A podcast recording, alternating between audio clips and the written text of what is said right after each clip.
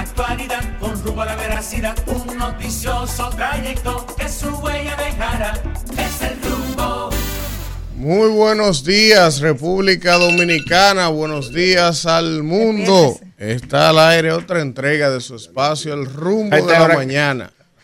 Y estamos aquí como diariamente, de 7 a 10.30, con los principales comentarios, entrevistas, análisis de todos los acontecimientos que trazan la agenda noticiosa, tanto en República Dominicana como a nivel internacional. Para nosotros es un privilegio poder volver a reencontrarnos y estar aquí junto a ustedes, la gente que nos elige y nos prefiere diariamente para informarse tanto en el país como fuera de él Hoy es jueves 23 de noviembre del año 2023 y es un día para dar gracias. Primero por estar en salud, segundo porque el escogido y las águilas ganaron y yo estoy feliz, incluyendo por el triunfo de las águilas, porque como las águilas han ganado dos jueguitos, nos han estado ayudando a ya estar dentro de los cuatro que clasifican. Ya le he cogido está en cuarto, claro que sí. Ya le he cogido está en cuarto lugar porque ha ganado cuatro juegos seguidos Anoche le ganamos 12 a 1 a la estrella. Eh, ahora él es el más fanático, pero la semana pasada él ah, estaba, llorando. No, pero yo, yo, voy con Kimberly en eh, ese sentido. usted, tiene que ser fanático en la buena y en las malas. Ah, Entonces, cuando están perdiendo, no me hable de. Ahora quieren. No, pero que el fanático, de, el fanático de, verdad.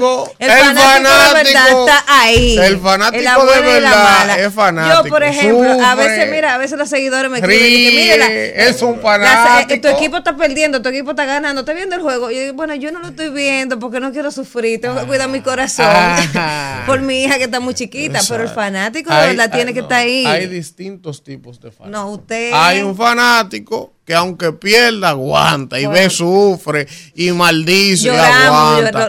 Hay otro, como usted acaba de describir, que usted prefiere no verlo para no quillarse. Para no entrar en ese tren. Habemos otro como yo, que cuando el equipo está perdiendo lo maldecimos.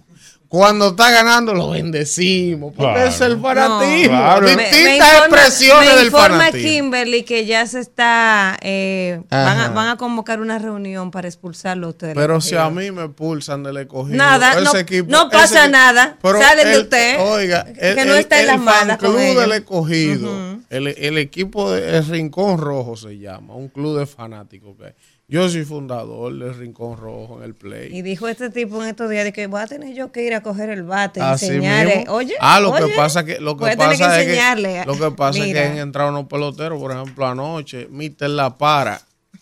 Oiga esto. Mister La Para debutó antes de anoche. ¿Usted sabe quién es? Se llama José Ramírez.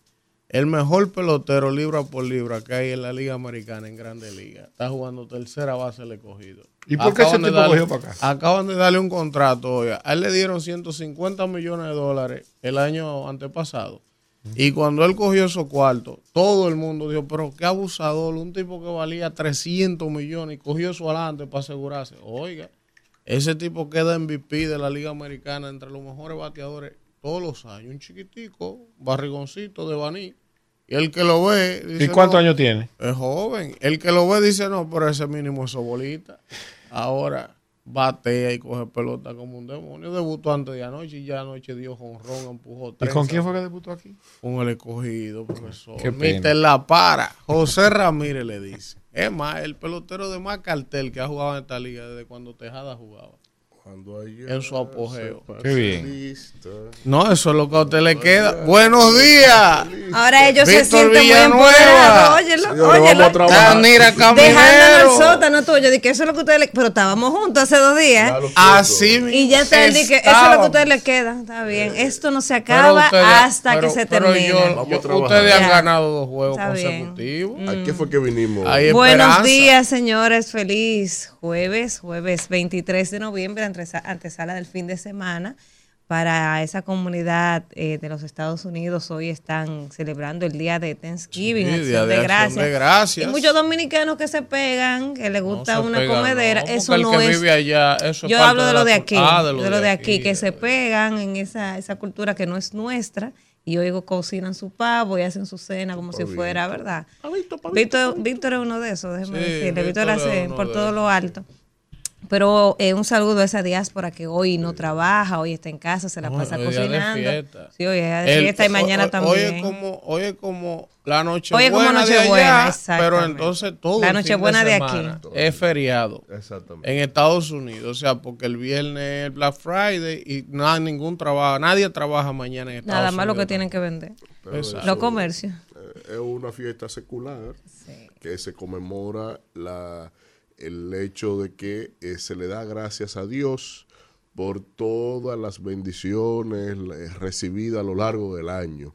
Surge del movimiento campesino estadounidense eh, en esos poblados, por eso la comida es el pavo, es el, el puré de, de- el soufflé de batata, eh, el gravy que se le, que- con el que se baña la- el, el soufflé. Bueno, en fin, el asunto es que tiene eh, repercusiones en otros países como Brasil y se ha ido expandiendo porque en realidad no es porque la tradición no sea nuestra, sino porque el concepto es correcto. Siempre debemos estar dándole gracias a Dios por las cosas buenas, el balance de las cosas del día a día, de todo el año. Yo, yo voy en Y esa. Yo soy la de que, la que agradece todos los días. eso no es por ser popi de nadie. Eso, eso del, del- de un día, eso es comercial. Porque si usted asimila Todos los días hay que dar eh, gracias. el- la- las fiestas paganas de la gurrupela y ese tipo de cosas que ustedes promueven, ¿por qué entonces no tiene que ser popi? Porque uno asume tendencias como esa que son buenas. No, Popi no. Entonces, pegado. No, yo no soy Porque pegado. usted no Yo es me gringo. pegado. Usted no es gringo. No, ni tampoco. tiene ninguna gracia que da por tradiciones No, él sí tiene que dar gracia. Por tradiciones de Por tradición, Ni me no. gusta viajar por ahí. Exacto, usted da- Ahora, hay un tema con eso, por ejemplo, en los colegios, eh, le, le han querido, sí, no, pero hay colegios que no son americanos y se han Ese querido montar ahí en esa cultura, entonces, mucho afán para enseñarle eso a nuestros niños, pero cuando tenemos que enseñarle lo de aquí, lo de nosotros, Eso lo de no le verdad, interesa. entonces eso no le Eso interesa. no le No, interesa. los colegios Mi- bilingües miren. enseñan, no, la, la tradición. Cumplen currículum. cumplen con lo básico de que día de independencia, vaina. Pero no lo hacen que ella ese dice es Ah, pero que no hay Si aquí una, una- ley que los días patrios lo mueven. thing. Bueno, los bueno, no pero se supone que los Entonces, colegios, ¿cuál los colegios, los colegios son otra cosa. pero se supone que la los academia, se supone que el colegio debe tener un- un- una, una prioridad por formar en valores los símbolos patrios en la tienen. vaina. ¿Y quién dijo Bueno, yo siento que hay una, como dice Daniel, Transculturización, Ah, sí. profesor. hay sí. una inclinación a la vaina de afuera. Más, sí, más que la de aquí, pero Por mira, ejemplo, por ejemplo, es sesgado, lo- sí, no, no. No, no Los colegios- no. Los tienen el mismo empeño en las tradiciones dominicanas, Claro la cultura sí. dominicana. No, no, no. Víctor. Pero es que hasta en los curriculares están obligados. Sol, a- Están obligados. No, no, no están Pero obligados. El deber ser, pero no quiere quiero. decir que Así es igual que con Halloween. Ellos celebran toda esa vaina de Halloween en los Todo colegios y vaina. Y, y yo no lo veo como con las tradiciones criollas que se han ido perdiendo. ¿Cuál? En el interés Dime de recuperarla. Hasta para el carnaval, por ejemplo. carnaval, eso ya. Eso por ejemplo. Pero es parte Eso de, está bien, de culto a la carne. pero de nuestra Esa cultura, pero de nuestra cultura. ¿Y Halloween qué? Lo mismo. Ah. Oye, entonces ¿por qué el Halloween lo celebran? Yo celebro eso. Los colegios, es No, que eso es lo que estamos hablando, no me No, pero vengas. también celebra la cultura Está bien, de, está de bien. esto, el día del...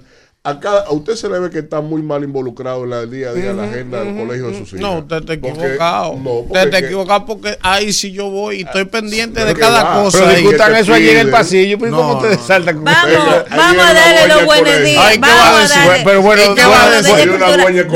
Buenos días, Víctor. Lo de chino. señores, miren. Lo de ella no cuenta.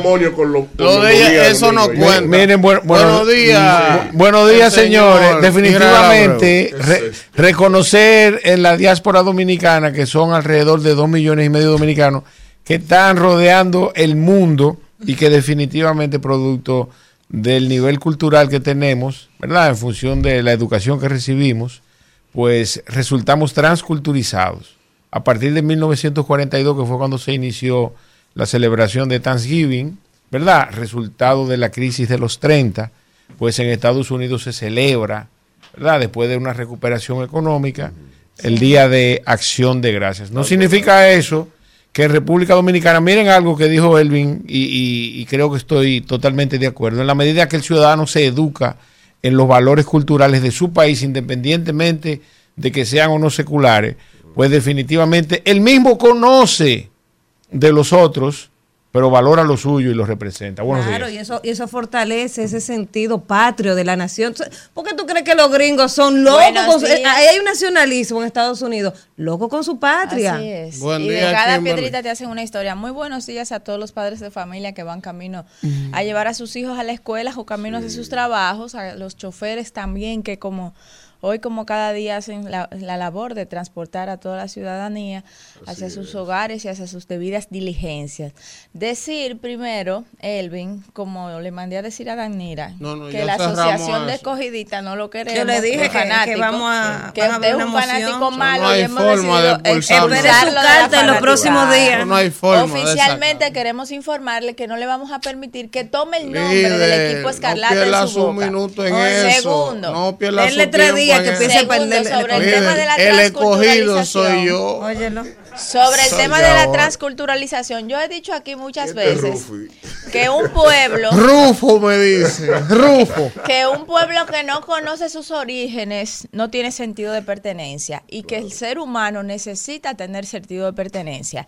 Que ahí, en la caleta de Boca Chica, había un museo que tenía orzamentos, la mayor colección de orzamentos de América Latina, que se convirtió incluso en una de las misiones arqueológicas más famosas en uno de los gobiernos del doctor Balaguer y que luego eso está ahí abandonado. También hablé del Museo de las Hermanas Mirabal allá, que es un museo comunitario, que es una comunidad muy culta y que tiene muchas costumbres de este tipo de, de, de, turismo y que eso había que darle apoyo porque usted le pregunta al pueblo dominicano de la gastronomía dominicana y no le va a saber decir de dónde viene el, el cacao, de dónde vienen los nombres de las provincias que nada. no sabe nada. Entonces, obviamente, eso te obliga a querer tener un sentido de pertenencia y si tú migras a otro país, como es el caso de República Dominicana, que durante el tiempo que tuvimos después de la Revolución de Abril, migramos en, eh, en masa a Estados Unidos, pues se busca ese refugio allí, igual que en España tú también. que hay esas terceras y cuartas generaciones que van para que están allá y que no le importa ni le interesa nada con este país porque no tienen un vínculo, una conexión, porque ni siquiera sus padres se lo traspasan. y hablando del tema ya del Black Friday, ya para cerrar, el ya Black tenemos Friday, que avanzar. muy bien como ha, dicho Israel el y Víctor también que han aportado un poco para aclarar un poco por qué se celebran el Día de Acción de Gracia, Thanksgiving, como la gente lo conoce, y el Black Friday Israel. Eh, que ¿Por qué se llama Black Friday? Porque las calles neoyorquinas se inundaban de abrigos negros, la gente comprando, ¿verdad? La gente ante esta apertura económica inundaba las calles, ustedes saben que es invierno allá y que el el, el, color preferido de los abrigos es el negro. No por nada, sino porque el negro es la suma de todos los colores y es el color más cálido. Por eso en invierno la gente usa mucha ropa oscura. Miren, eh, para y el lunes cerrar eso, es interesante el tema. Incluso un día deberíamos hacer un conversatorio, un debate, no un debate, pero sobre esos temas. Por ejemplo, hay algunos países de Latinoamérica, igual que nosotros, a mí esos países yo los admiro.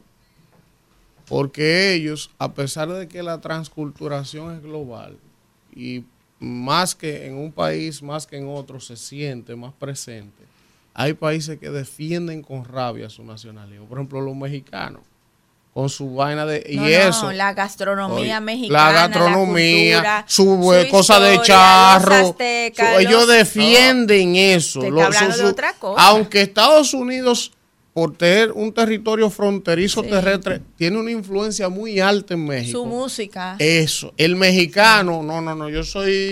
Yo soy ranchero, yo soy, o sea, ellos defienden. Señores, la esencia mexicana. Hay Pero si te vas, por ejemplo, si te vas a otro país que tiene eso así fuerte, el tema de Perú. Sí, sí, con su comida, ellos utilizan su cosa de indígenas, eh, ellos no pierden eso, o sea, aunque hay McDonald's, aunque hay vaina, no, no, no, no, no, no.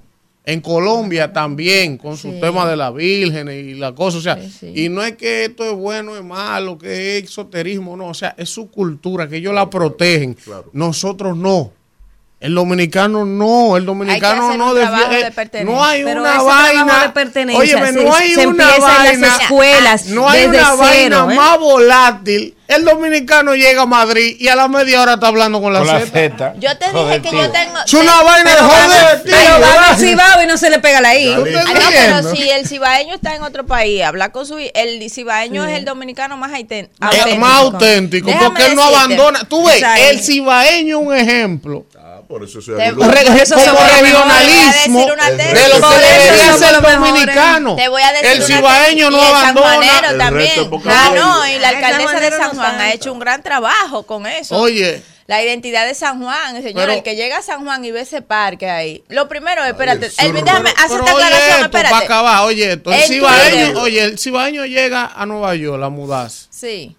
No deje ese sancocho, ese perico ripiado. No deja su I. Mira, están No. así. Que es su identidad. Están Entonces, así, el dominicano hijos- debiera ser así, Los, hijos, general. los hijos de cibaeños que nacen allá, que nunca Sí. han pisado tierra dominicana, Hablan hablan, con la I. Y, Sí. y te ¿Y tú crees que están acabados de sacar del No, campo? Y cuando vienen a, a República Dominicana visitan todos los lugares del Cibao y lo saben y lo conocen y lo disfrutan. Mira, Elvin, ayer Ramón Alburquerque puso un tuit y yo me reía de una foto de un libro de historia dominicano y él decía, ni fueron tres barcos que llegaron en el descubrimiento de América, ni, ni estaban esa palma ahí, porque esa palma en ese momento no existía, porque en este país, en ese momento en la isla entera no había palma, y tampoco en 1822 no fue eh, una, una invasión porque esto no era un país. Entonces, es algo muy interesante eh, el hecho de que necesitemos ese sentido de pertenencia, de que, que se construya ese conocimiento sobre nuestra historia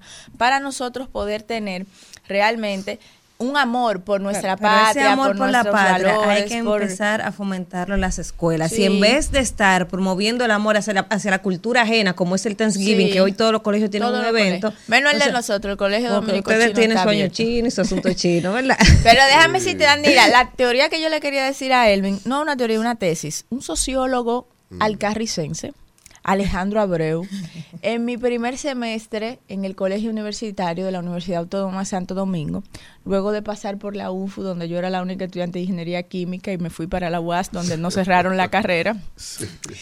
Me dijo lo siguiente, algo que no se me ha olvidado nunca. Él es sociólogo. Dice Alejandro Abreu, yo tengo una tesis de que el dominicano es como el perro viralata. Te imaginarás tú la ofensa que nosotros tenemos. Y yo le dije, ¿por qué usted dice eso, profesor? Me dice, di que bueno, porque pon a un perro viralata y a un perro de raza a cruzar la calle y tú verás cuál de los dos la, la, la cruza. Digo yo, evidentemente, el perro viralata que se ha criado en la calle, ha crecido, ya sabe que cuando viene un carro no puede pasar porque lo choca. El perro de la casa, de raza, va a pasar porque no conoce eso y probablemente va a morir. Dice, evidentemente. Dice, ¿y por qué usted dice eso? Porque el dominicano tiene un espíritu de adaptación. Me dijo, el dominicano va a China y a los tres meses ya tiene los ojos chinos. El dominicano va a España y a los dos meses viene hablando con un acento español. El dominicano aquí no cumple las leyes, pero va a otro país y se aprende todas las leyes de ese país, la cumple y vive bajo, ¿verdad? Bajo las condiciones de ese país. De manera que no hay un espíritu de mayor adaptación que el espíritu del pueblo dominicano, Sí, que sola- y de super- supervivencia. Señores, hay dominicanos hasta en Alaska. Hasta en Alaska. Bueno, Era de esa raza. Pero hoy viajan 55.4 millones de estadounidenses por vía aérea y terrestre eh, para celebrar precisamente San Giving. Y ahora se han topado con la realidad atmosférica de muchas lluvias, mal tiempo en las carreteras, en, los, en las rutas aéreas. Y eso ha generado con una dificultad, digamos, y elevado la atención Miren, de las autoridades para el además de eso- hay que celebrarlo. además celebrarlo de eso, Haga ayer- su pavito. sí. No, no, no, Entonces, no, no, A mí déjeme quieto. Ah, mire, Y su.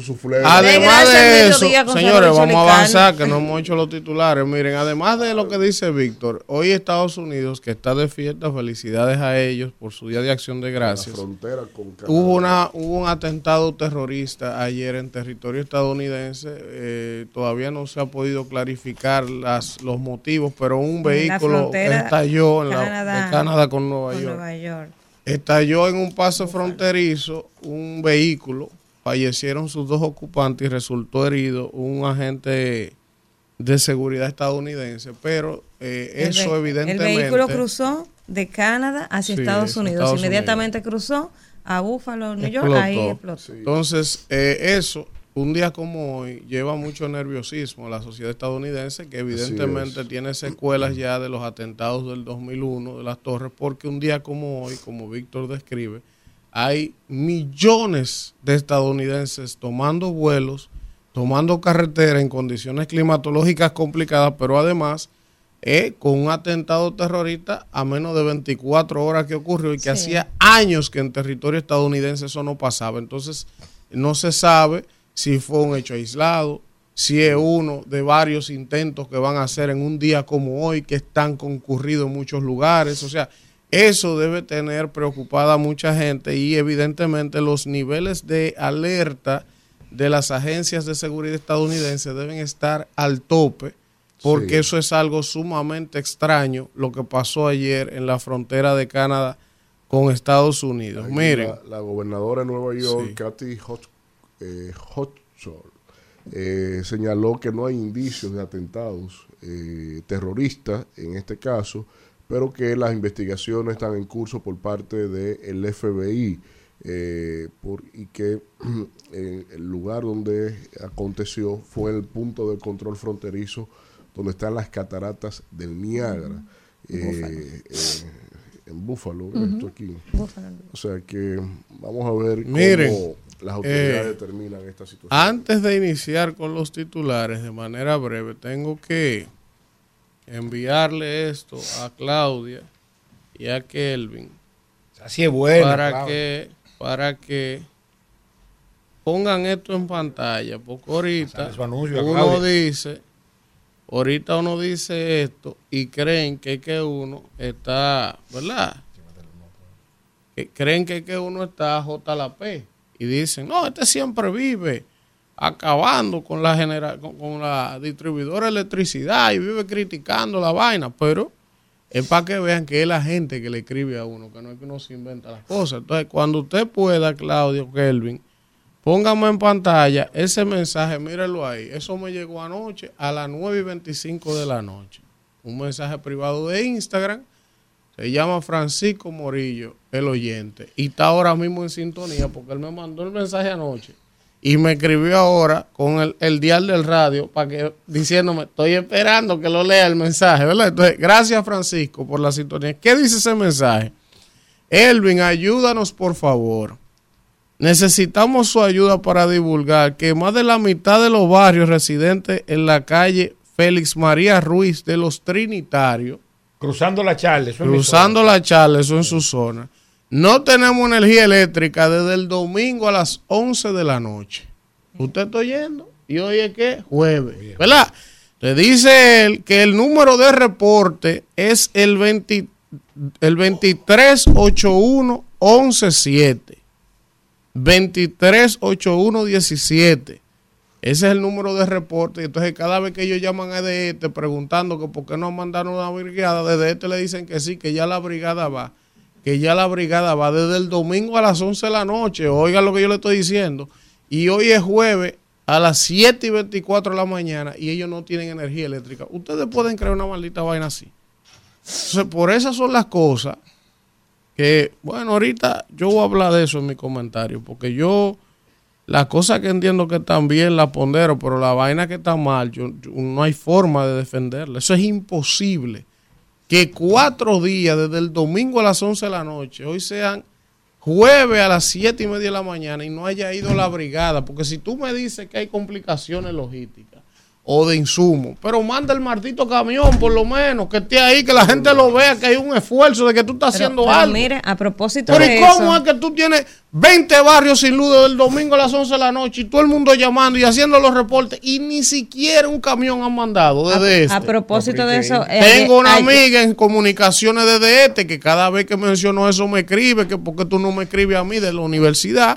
Pero mi hija, mi hija Claudia Cruz, por favor, Carolina Cruz, ya no me acuerdo, Carolina, Carolina, Carolina. Cruz, Por favor, Carolina. Pero a propósito de eso, ayer en la tarde se hizo viral eh, un video donde unos eh, eh, ciudadanos, unos peregrinos, le cayeron a pedrada a un técnico de Sur que iba a cortar un, un contador.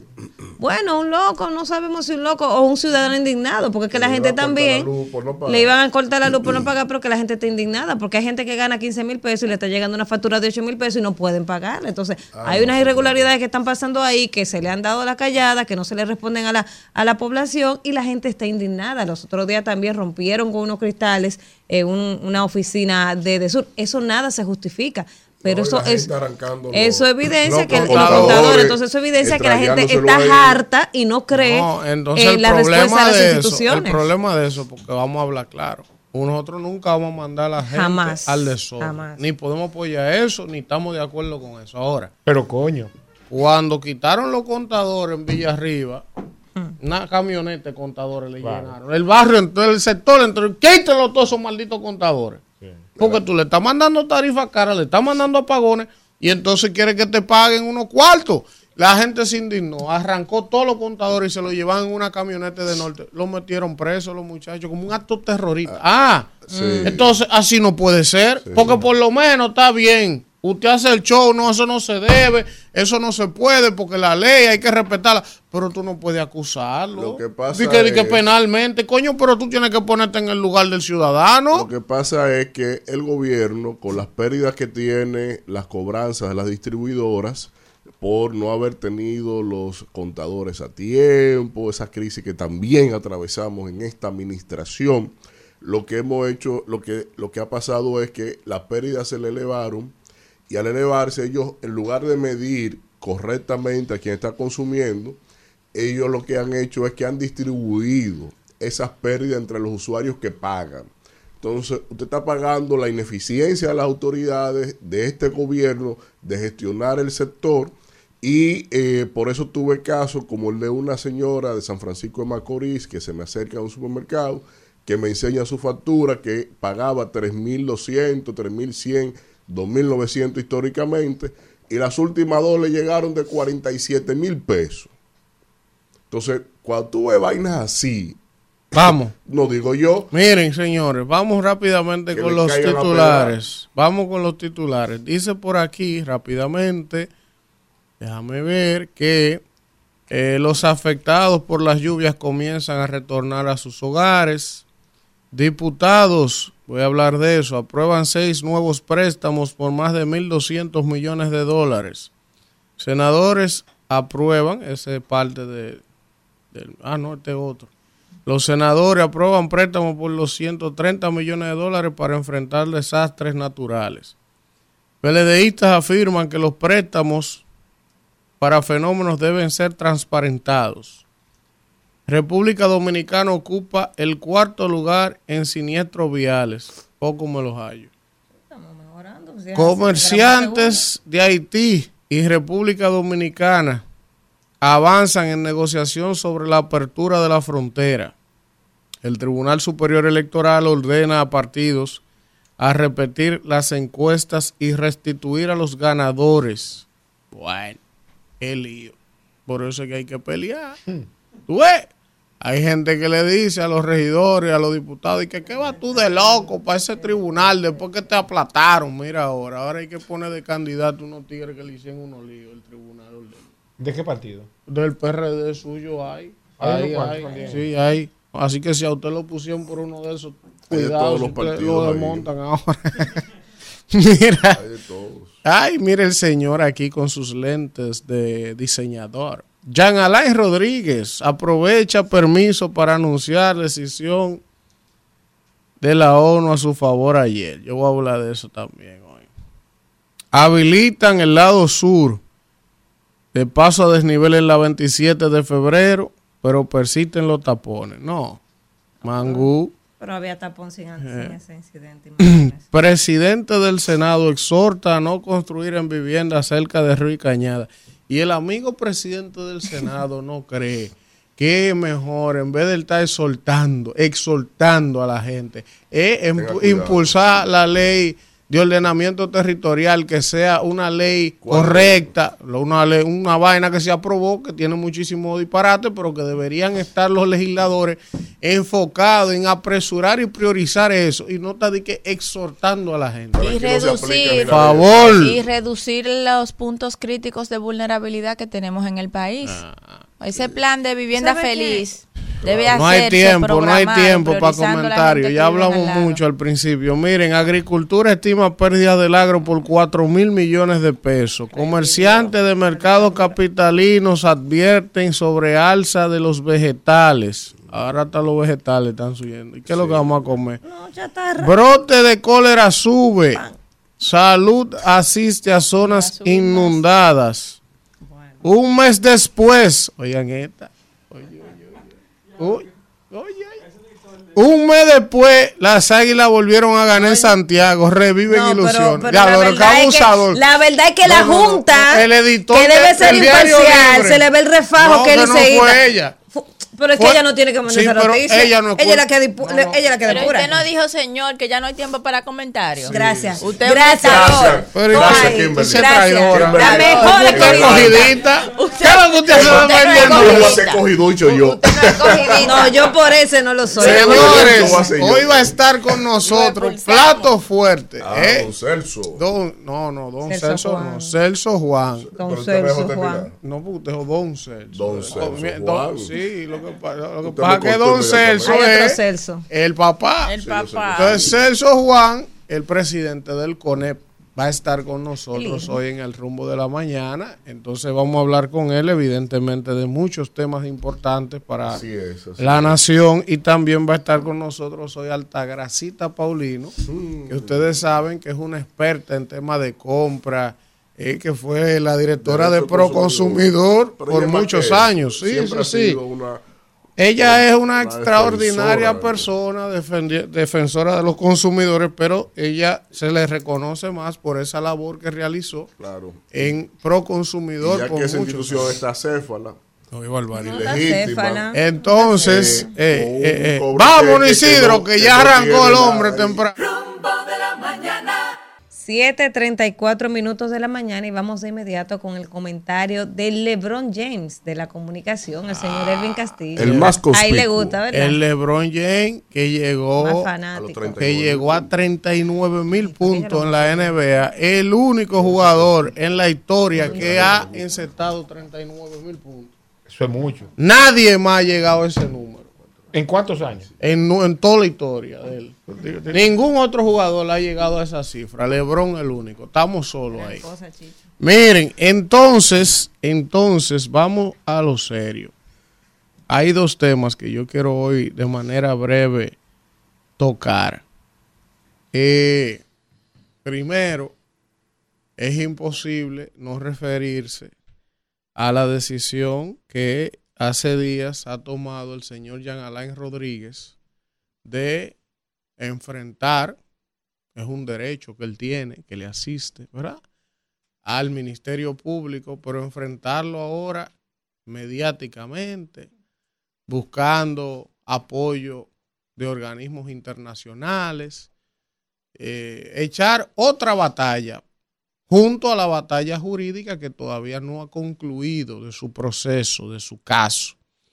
Pues la nueva novela del señor Jean Alain Rodríguez es que después que la semana pasada se convirtió en youtuber, ahora él anunció ayer junto a sus abogados que la Comisión de Derechos Humanos de la ONU ha resolutado que su prisión fue abusiva, violadora de derechos, que a él le vulneraron sus derechos, que él fue arrestado violentando una serie de criterios y a tal punto que según él y sus abogados, esa Comisión de Derechos Humanos de la ONU ha dicho que él debe ser liberado de manera inmediata, descargado totalmente e indemnizado por el Estado Dominicano. Oigan esta vaina. Por eso es que yo no me gusta referirme de esta forma, que lo voy a hacer, pero es que a veces se lo buscan. Por eso es que yo, lo que la OEA, la ONU y todos esos organismos multilaterales, cada vez más pierden el respeto de los países y de los ciudadanos. Esa vaina no tiene razón de ser, porque lo que le dio origen a esa vaina y sentido, fíjate cuánto conflicto hay en el mundo y la ONU emite una resolución de que tienen que parar el fuego ya y la gente ni caso le hace, porque ellos no se han ganado eso. Entonces, fíjate cómo un tema como este, que es un tema estrictamente doméstico, interno de un país, ¿eh? Ellos vienen de que una comisión de derechos humanos, pero cuando viene a ver los tigres que escribieron esa vaina de esa comisión de la ONU, nunca han venido por aquí. No conocen la realidad, ni siquiera conocen el expediente del que se le está acusando al señor Rodríguez. Y yo no digo que él sea culpable, porque una cosa no tiene que ver con la otra. Eso por un lado. Lo otro que a mí me gustaría preguntarle al señor Jean Alain Rodríguez es si esa misma comisión de derechos humanos de la ONU que está defendiéndolo a él hoy, va a salir a defender los 14 mil presos preventivos, hijos de machepa que están presos y que a nadie le ha variado ni siquiera una medida. Que ni siquiera lo han presentado ante un juez y están cumpliendo pena como papas en un saco sin que a nadie le importe. ¿Y por qué la ONU no viene a defender la inocencia de esos infelices? Ah, porque son hijos de machepa. Entonces hayan Alain si lo defienden, ¿verdad? Y recordarle al señor Rodríguez, porque es así, eso es fuerte, pero hay que recordárselo que aunque él tiene derecho a defenderse, y yo no digo que lo que él esté aseverando es mentira, porque yo no tengo los elementos de juicio para decir si lo que él está diciendo es verdad o mentira. Ahora, lo que yo sí puedo decir es que los derechos que él hoy está exigiendo y demandando, cuando él tuvo el poder de procurador, lo violentó y abusó de mucha gente. Y era un pedante, arrogante. Entonces, hoy él está exigiendo unos derechos que ayer él no respetó. Pero fíjate lo que es la vida, esa es la vida. Pero nada, don Jean Alain, siga para adelante, porque yo sé que, su ímpetu y su orgullo y su ego lo empuja a querer defenderse, que es un derecho que a usted le asiste, porque una cosa no tiene que ver con la otra. Él tiene derecho a defenderse, claro que lo tiene.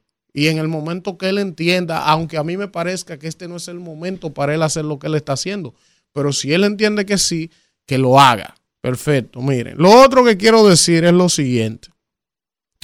Ayer se aprobaron 1.200 y pico de millones de dólares en préstamos en la Cámara de Diputados. En la mayoría de periódicos, si usted busca el titular, porque yo quiero ser objetivo lo más posible con esto, dice, nuevo, nueva lluvia de préstamos en la Cámara de Diputados, festival de préstamos, 1.200 millones de dólares. Y es lógicamente, cuando usted ve esos titulares, cuando usted es un ciudadano que paga sus impuestos, que trabaja duro, que el dinero no le alcanza, coño, usted se indigna. Y su primer pensamiento es mierda, pero ¿hasta dónde que van a llevar el país con todo estos martitos préstamos? Eso es lo lógico que la gente piense. Ahora, yo quisiera que alguien me aclare lo siguiente. Si son préstamos nuevos que no estaban presupuestados, que no estaban contemplado, entonces ese sentimiento de indignación es válido. Pero ¿qué pasa? Que la oposición política también juega con la inteligencia de la gente. Porque cuando yo me fui al cuerpo de esa información, ¿qué decía? Que por lo menos una parte importante, que por lo menos una parte importante de ese dinero que aprobaron los diputados ayer eran para qué? Para terminar la presa de Monte Grande y para terminar la línea 12 del metro, que es la que va del Nuevo al Alcarrizo. Entonces, si parte de ese dinero que se aprobó ayer es para esas dos obras importantes, ese dinero ya estaba contemplado hace tiempo ahí. Entonces no hay por qué hacer una laraca nueva, como que son préstamos nuevos. Ahora, ¿con qué de ese dinero que se aprobó ayer yo no estoy de acuerdo? Yo sí estoy de acuerdo que si es para Monte Grande y para la línea del metro, hay que cogerlo porque hay que acabarlas. Son obras que están, eh, Monte Grande tiene 30 años haciéndose y está en un 98% y nadie la podido acabar. Si está en un 98 y faltan unos cuartos, claro que hay que cogerlo. ¿Y qué se va a hacer? Se va a dejar la obra en un 98% porque hay que coger un préstamo, hay que acabarla. La línea 12 del metro ya se empezó, hay que acabarla. Yo en eso no me opongo porque yo no me opongo a los préstamos, yo me opongo al uso que se le da ese dinero. Entonces, en el caso de Montegrande y de la línea 12 del metro, hay que coger los cuartos y estaba, se supone que discutido ya. Entonces, ¿por qué hay que hacer una laraca nueva con ese dinero? Ahora, ¿Con qué yo no estoy de acuerdo de eso que se aprobó ayer ahí? Hay otro acápite que dice que hay una parte de esos préstamos que son para eficiencia energética. Ajá. Volvemos a lo de ahorita. A seguir dándole cuarto a los generadores privados, a seguir metiendo cuarto en un sector eléctrico que es una funda pichada, que es un sector que no tiene fondo, no tiene fin, y eso es cuarto y cuarto y millones de dólares y millones de dólares en todos los gobiernos. Ah, en eso yo no estoy de acuerdo, porque nosotros hicimos, presidente, un pacto eléctrico, que usted lo firmó cuando ganó. Y ese pacto contemplaba tres variables que yo siempre la menciono aquí. Reducción de pérdida de la distribuidora se han incrementado. Reducción de nómina y gasto corriente se han incrementado.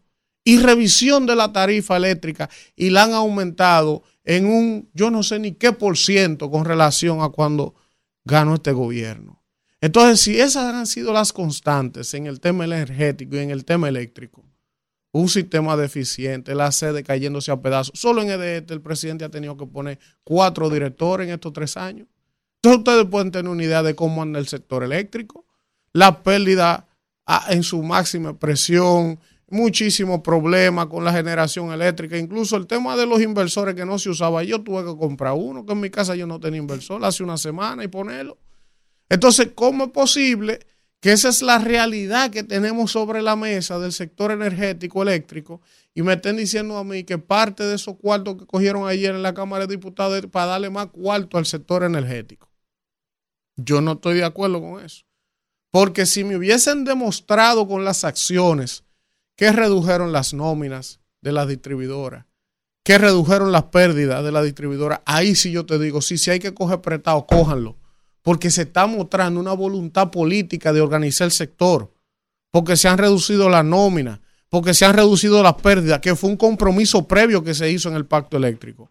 Pero si tú no me has podido cumplir con eso, que está en tu control, entonces no me sigas cogiendo prestado cuando le está dando a la gente apagones, tarifa cara. O sea, yo esa vaina de cuarto para el sector eléctrico, hasta que no me demuestren un compromiso real, yo no lo apoyo. Ahora, los cuartos que se cogían prestados para Monte Grande y para el metro, yo sí lo apoyo. Y no hay que hacer un show por eso, porque se supone que esos cuartos estaban presupuestados. Pero la oposición política es muy hábil. Saben que eso estaba presupuestado y lo aprueban ayer y ya salen a hacer un show. Nuevo préstamo. ¿Cómo nuevo préstamo? Si es para Monte Grande y para el metro. Se supone que eso se había discutido en el presupuesto del año. Entonces, hasta ahí lo dejo por el día de hoy. en este rumbo. Coja su presión, que eso es lo que hay. Coja su presión, que eso es lo que hay. Pero acá voy esta humildad conté al final. ¡Adelante! Yo, lo que no voy a venir en pijama. Príncipe. Debe, Oh, debe Kimberly, dar la- oye, Yo lo que no voy a venir Usted no sabe de moda. Es que Ah. el que no tiene más nada tiene que hacer bulto con lo único que tiene. Adelante, Ay, ay, ay, adelante. No, no, no sé. Vamos. ay, ay. Vamos. Den gracias al Señor, porque Él es bueno. Su fiel amor dura para siempre. Es el Salmos 107 eh, en su capítulo 1. Vamos a hacer una cosa. No vamos a distraernos. Vamos con la gente. Vamos con la Dígaselo gente. usted mismo. ¿eh? Vamos. Usted mismo. Buen día. ¿Quién nos habla y de dónde? Buenos días, Luis Manuel de Sanford. Adelante, Luis Manuel. ¿Viste ese comentario de Elvin? Sí, claro. Ah, pues ponte tu bobo. Arranca. No, yo no voy a poner bobo, yo le voy a dar razón en todo lo que él está diciendo. Aprobado en primera y segunda lectura. Claro. Y, y el tuyo, también voy a hablar del tuyo de ayer. Mira, Elvis, déjame decirte, oye, que tú estabas viendo un reportaje que hicieron sobre ese caso de Jan Anay y no fue la ONU en sí quien dio esas declaraciones. Fue un grupo de trabajo que insertaron un juez que a, través de un lobismo, igual que Donald Guerrero, consiguió esas declaraciones, pero no fue el, organismo de la ONU en sí. Eso es lo mismo. Otra cosa, eh, sobre el asunto del aguacero y el agua y la tormenta, el más beneficiado fue Leonel, porque, maestro, usted vio esa, esa, eso que publicó el Diario Libre ayer, que el mismo príncipe de Galilea se hizo eco ayer, que Víctor no hallaba sitio. Oye, usted sabe lo que entregarle a los Azuri, eh, eh, mil, dos, mil dólares duraron duraron siete años manejando los aeropuertos y, y lo vendieron en siete años, mil dólares, más mil, más en mil millones de dólares, sin darle un peso al Estado. Documentate, deja repetir. Vamos, vamos, vamos. Víctor, vamos, vamos. Usted tiene, Es que eso Avanza, avanza. no, no. usted tiene que ver la declaración del diario libre, al diario libre que usted tiene que refutarle, no es a mí. No, es al no, diario no. libre que Yo dice, leí mi contrato, antes habla de nada. Y yo estoy defendiendo ni a Leonel, ni a Luis, Sí, ni pero usted nada. tiene que Ahora, lo que anuncia Vamos, Luis vamos, Víctor. Sí, es, Víctor. una, es una Buen día. barbaridad mayor. Buenos días, rumboso. Adelante. Logro. 700 millones en seis meses. Víctor, ya, por Dios. Oh, muchacho, el león de Manhattan. Adelante, León. El gatico.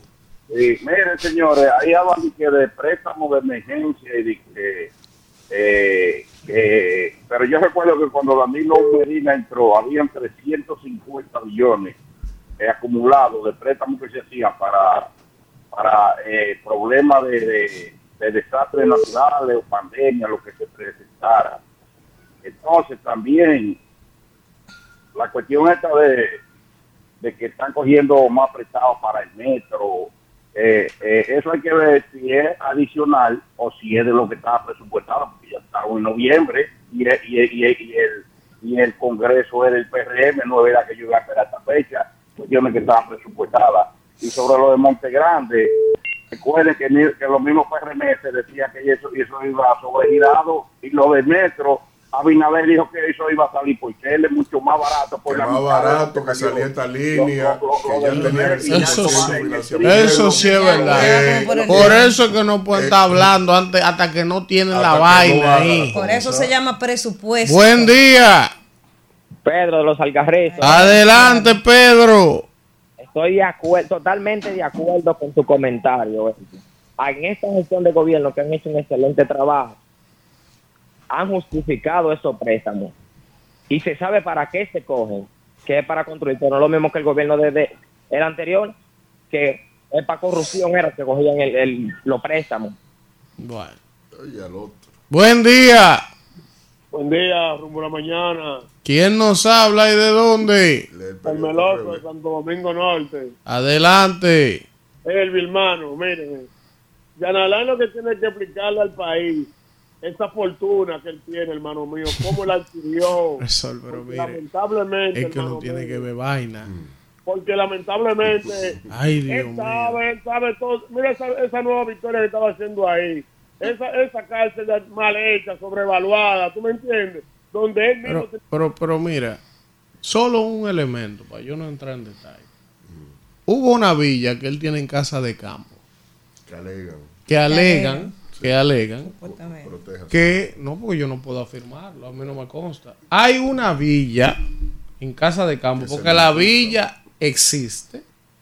¿Qué se dice dentro de las acusaciones del Ministerio Público contra el señor Jean Alain Rodríguez? Que esa villa era de un encartado y que el Ministerio Público la incautó y él se la cogió y le gastó no sé cuántos millones de dólares a esa villa remodelándola.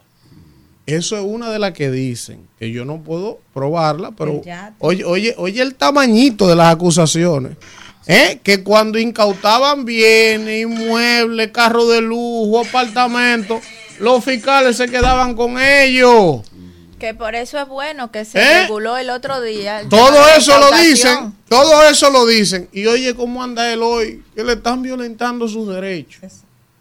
De momento, Oye, ¿qué de momento eso? tendremos nosotros que pedirle perdón como sociedad ese antes la gente le armaba un caso a cualquiera, fiscales, esto y aquello, para quedarse con los bienes. Le incautaban los bienes para ellos usarlo. Y esa persona tenía que seguir pagando el mantenimiento de ese bien y todo. Le deterioraban los vehículos.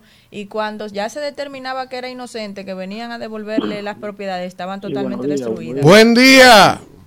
Buenos días, Edwin. ¿Quién nos habla y de dónde? Felipe Arata, de Lowell, Massachusetts. Adelante, Boston. Feliz día de acción de gracia, hermano. Gracias, viejo, gracias, gracias. Igual allá, porque hay muchas cosas. Esto tiene madre. Oye, este negro, como que nosotros somos americanos. Pero ellos, pero feliz él, día de acción de Pero fue gracias. a que él está en Boston. Que se lo diga a él allá. Ellos mismos allá. Usted no tiene que estar diciendo de aquí para allá. De que feliz día de acción de gracia. Como que nosotros Déjame eso. escuchar. Y déjame San Andrés escuchar. aquí se tira aquí. Déjame ahora, escuchar. harina. Apaga el micrófono, Isidro. Adelante, hermano. Oh, pero vino dictador. Ese hombre está por hoy. primera, por primera vez estoy pidiendo un minuto. Por primera vez estoy pidiendo un minuto. Yo le envié a Danila una vez un video de los opinadores de Santiago. Esos son amigos míos los dos. David la antigua, amigo de nosotros, hermano. de Donde nosotros. ellos, oye, Ay, qué lengua. donde ellos detallan, donde ellos detallan todos los firmantes ahí que, que esta niña Kimberly se quiso poner guapa con Vito cuando Vito dio su comentario. Ahí los firmantes, y hay un firmante de ellos ahí, que a Kimberly y al presidente menos le va a gustar escuchar el nombre, que es José Rafael Abinader, oíste, que firmó también para ese contrato. Y oye, si Lionel no hace una educación, A los muertos no se habla de por Dios. si, si, a- si Abinader no, no hace una, si, eh, si Leonel no hace una locución de mi- eh, hablando sobre eso, mucha gente no va a dejar de votar por Leonel. Leonel tiene que enfrentar a todo lo que están hablando, todo lo que están hablando de él ahora ahí. Porque ahí todo eso fue el Congreso del PRD. Mira, Entonces, por ejemplo, mire el aporte que él hace. Que yo aprovecho y te planteo esto a ti. Ustedes hace rato que debieron haber salido con su contrato del 99 a defenderlo. Ellos tiraron un De todo lo que se está diciendo. Ellos tiraron un comunicado. Pero no en detalle, Danira. Se está diciendo que eso no le generó beneficio al país. Se está diciendo que eso tuvo muchísimo traqueñuela, que un grupo lo cogió y después revendió el arrendamiento. Que yo que salgan con su contrato a defenderlo. Porque es el tema. O sea, si el contrato no fue malo, como está diciendo Luis, el PRM, y que el de ellos fue mejor, pues salgan con el contrato porque ese contrato está ahí. La empresa fue tan mala que él mismo pactó con la empresa a darle 30 años más. Pero entonces, tú, tú estás viendo, tú vas a discutir esos absurdos. Ah, pero propagandista a- absurdo, de- de- O sea, que Azul, en el- en el pero del imaginario de la gente se queda. que- Porque y más en un tema. país que, que tenga De un quinto de Buen día. Ah, pero buen día. ¿Quién nos habla y de dónde? Sí, buen día, buen día. Te habla Wilson. Adelante, Wilson. Aló, ¿Se fue? se durmió Wilson. Coño, mi hermano Wilson se le cayó. Buen día. ¿Quién nos habla y de dónde? Eh, también tiene miedo ese. este. Buen día. Buen día, Elvi. Buen día, Víctor. Huepa. Ay. Danila Caminero. Ay, ay. Querido, buen ¿Y día. quién es ese profesor? Es el cañón del downtown. ¿Pero cuál downtown, por Dios? Eh, ¿Cómo que, cómo que, a- aunque inundado aquí, inundado, pero del cantado, olvídate de la banda. Y la alma la tira, la gurrupera de mi amigo. Eh, Adelante. y para y para Kimberly, un abrazo para Kimberly. Igual, mi querido Fidel. Ay. Aunque te voy a dar un consejo como te lo han dado otros. Ojalá que hoy tú, lo que tú estás defendiendo, que es indefendible, cuando tú seas diputada, que lo vas a hacer. Dios Ojalá no te calle la boca como lo ha hecho el Farideh Raful, que por eso está como está. Mira, eh, Y es lo mismo. eh, eh, Elvi, Elvi, eh, de acuerdo totalmente con tu comentario. Y yo quiero saber-. Y yo quiero saber, yo quiero saber porque mi bolsillo ya no aguanta más, no aguanta más, más aumento de, de este, como tú dijiste, ¿cuántos eh, eh, administradores que este, de- este de gobierno ha cambiado? ¿Cinco o seis? Bueno, pues yo acabo de verificar mi, mi cuestión de luz, Erwin, y este mes me aumentó 1.500 pesos más de luz, me, me aumentó en mis dos con- contadores. Este maldito abuso. Arranque esa vaina. Buen día. No, no esté mandando a la gente la ilegalidad. Yo Buen día. No. O por el apartamento. ¿Quién nos habla y de dónde? Por favor. Habla Pedro de Suiza. Oh, el Pedro. embajador del pueblo de Pedro. Galilea desde Suiza. Víctor me trajo un bulto desde allá. Mándame lo mío de Suiza, por Dios. Y Víctor lo que duró fue una semana. Él anda escondido en la montaña, él no va a la ciudad. Alfredo, Adelante, Pedro. usted me deja que le haga una pregunta al señor Elvis. Ay, sí. Sí, señor. Sí, Vamos, adelante. vamos, Vamos, vamos. silencio ¿Cómo aquí. prefiere? Sí, cuida. Pedro, hace- Elvis, como usted es de la Gorupela, ¿qué noviecita fue que le quitó Jan Alán? De ese hombre tranquilo. Profesor. Profesor, usted fue y le dio un fundazo en actualidad meridiana y a mí me ha llamado gente por ahí. Ay, Dios mío. Esto, esto es más violento que Jan. Ey, Bien que lío estamos ahora. Dije que iban unos fiscales y se paraban a la, en la, en la, en la, en En la la celda, celda. y le decían, que güey, güey, y le sacaban la lengua y le decían así, profesor, mire, a, ay, mire, decían así, al pobre Jean Alain. Buen día, ¿quién nos habla y de dónde? Poco le hicieron para lo que él hacía. Cuidado, cuidado. Buen día, ¿quién nos habla y de dónde? Buen día, les habla Marcos Hernández ¿De dónde, Marcos? Desde Santo Domingo Este. Adelante, Marcos. Miren, los daños causados por la lluvia del fin de semana, esto no se soluciona de un día para otro. Por eso necesitamos todo el apoyo del gobierno, quienes hasta ahora se han mantenido muy dispuestos y comprometidos con la gente de Santo Domingo Norte y con las demás zonas afectadas. No han llegado por Santo Domingo Este. Dice, el vi ayer la primera dama muy activa. Estuvo en los girasoles, estuvo en Mano Guayabo, estuvo haciendo unos recorridos para que la gente sienta también que ellos no se van a olvidar de los sectores, porque es importante, aunque la gente dirá, no, que no lleguen con la mano vacía. No, no, no. La sí presencia, se va. la presencia lleva La presencia, se hace Hay un esperanza. levantamiento, un descenso. La identificación con el dolor Claro, ajeno, porque es muy claro. fácil hablar desde una oficina, ¿no? Claro. Y desde una cuenta de Twitter, no, ¿para qué? Las dádivas, las dádivas, las dádivas. Hay que verse en el lugar de la gente que lo pierde todo. Profesor, cuando- Hay Buen muchos día. niños que perdieron todos sus Oye, cuando a útiles. usted se le muere un ser querido y usted ve una buena Mire. gente que llega a su casa a darle un abrazo. ¿Quién, quién nos habla y de dónde? Eh, el león de Manhattan, cuando Me ya- dañan No, toda la sábana, profesor. León, hablando de- con la capital de del desastre. mundo, Pero los cállese, 30 por segundos. Y el campesino ese de Tampa, yo lo chequeé ahora, tres minutos hablando ahí, ustedes encantados con él hablando. Buenos días. Miren, señores. Miren. Él señores. pelea, pero es cortés. Vamos a lo serio. Vamos a lo serio. Miren, RCC Media, esta empresa, estará haciendo en el día de hoy una especie de Maratón. maratón, si se quiere. ¿no? Maratón. Hoy Hoy, y y mañana. mañana. Van a estar aquí en el segundo nivel de RCC Media recolectando ropa, alimentos enlatados, todo lo que usted no use que pueda donar para los damnificados y los afectados de las tormentas, aquí en RCC Media, en la Alberto Larancuén en Naco, número 8. Detrás de la tiradente. Detrás de la tiradente del supermercado nacional para que se ubiquen en el segundo nivel, van a estar ah, como un centro de acopio hoy y mañana recibiendo todo lo que puedan traer. Yo mañana voy a traer mi Yo aporte, también. Dios mediante. Así que todos nuestros oyentes que quieran de alguna manera solidarizarse pueden aquí venir a RCC Ropa Media. tanto de niños como Sí, de de adultos, adultos. eh, para las camas, sábanas, eh, pampers, eh, alimentos enlatado, enlatados. Todo lo que usted pueda aportar, agua potable, mucha agua, que ahora hay problemas con el agua, ¿eh? Entonces, ya ustedes saben, vamos a demostrar nuestra solidaridad que nos caracteriza como dominicanos. Miren, vamos con el chat de YouTube. Aquí veo que está Iselsa Hernández. Está por aquí el Imperio Peledeísta, Sixto Báez, como siempre es de Nueva York, nuestro hermano. Ese es bueno, ese es bueno. Doña Natividad de la Cruz, Robin Canela, Ese no es bueno. Ese, no es bueno. Eusebio ese Ramírez, ese. Ral Pérez, la Gurrupela, ese no debe estar ahí. Jerónimo Frías, Magali Almanzar nos saluda, Omar Guerrero desde Boston. Ese es bueno, ese es bueno. Eh, está por aquí Joel Alexander Bello, Miguel Ángel Pérez desde Holanda, Carol Mejía. Son buenos, son buenos. También Raiz Aquino desde Suiza, como todos los días el Gallo Transporte de la zona oriental. Está Francisco Alberto Mercedes Carela. Son buenos, son buenos. El amigo Pedro, que ya llamó de Suiza. Dani Duvergé de los Alcarrizos. Alain. Eusebio Ramírez desde Santiago. Está también Ramón Brito de Carolina del Norte. Son buenos, son buenos. A Maurice Mora, Robert Martínez, Natalia Ledesma. Son buenos. Está por aquí Lucy Esther Díaz desde Ámsterdam. Ah. Está por aquí también.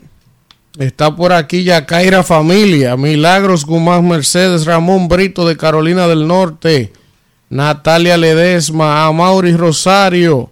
Ibe Pineda. Rey Castro. bueno, bueno. Ese cogidita de lo de nosotros. Ah. De Eh, está por aquí. Nuestro amigo Rey Castro. Sí, Félix Medina de Santo Domingo Este, José Mata.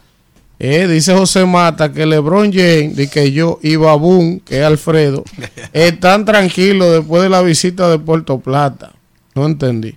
Stalin de Jesús desde Nueva York. Eh, está por aquí Jen López. También Manuel Félix. Gracias a todos por estar en sintonía con este rumbo de la mañana y reiterar, aunque la gurrupela esta no quiera, felicidades en el día de Thanksgiving sí, sí, a, a- todos los un dominicanos, aplauso. los A los norteamericanos. gringos. Eh, No, no, hay que- felicidades. Sol, quiero que decirlo, sí. Sí, sí. Tú sabes que quiero rectificar eso. Pedirle excusa a usted y pedirle excusa a la gente allá. sí, Es que a veces uno se incomoda porque hemos ido perdiendo rasgos Ah, nuestros. discutimos eso. Sí, temprano. pero realmente nosotros tenemos muchos dominicanos. Ya hay un enraecimiento, hay una interacción. Más de un millón, ya, exactamente. Ya nosotros también. Atención, mi casa, hágame mi pavo hoy también. mi pavo. Vámonos, Isidro. Bueno, regresamos en este rumbo de la mañana. La familia, hay que preservar la familia. Dios mío. Miren, señores, entonces, vamos con el comentario de Danira Caminero. Contrólense, vamos. Vamos. Danira. Caminero. Gracias, Elvin. Aquí no sirve nadie. Y gracias a la gente que está en sintonía en este rumbo de la mañana.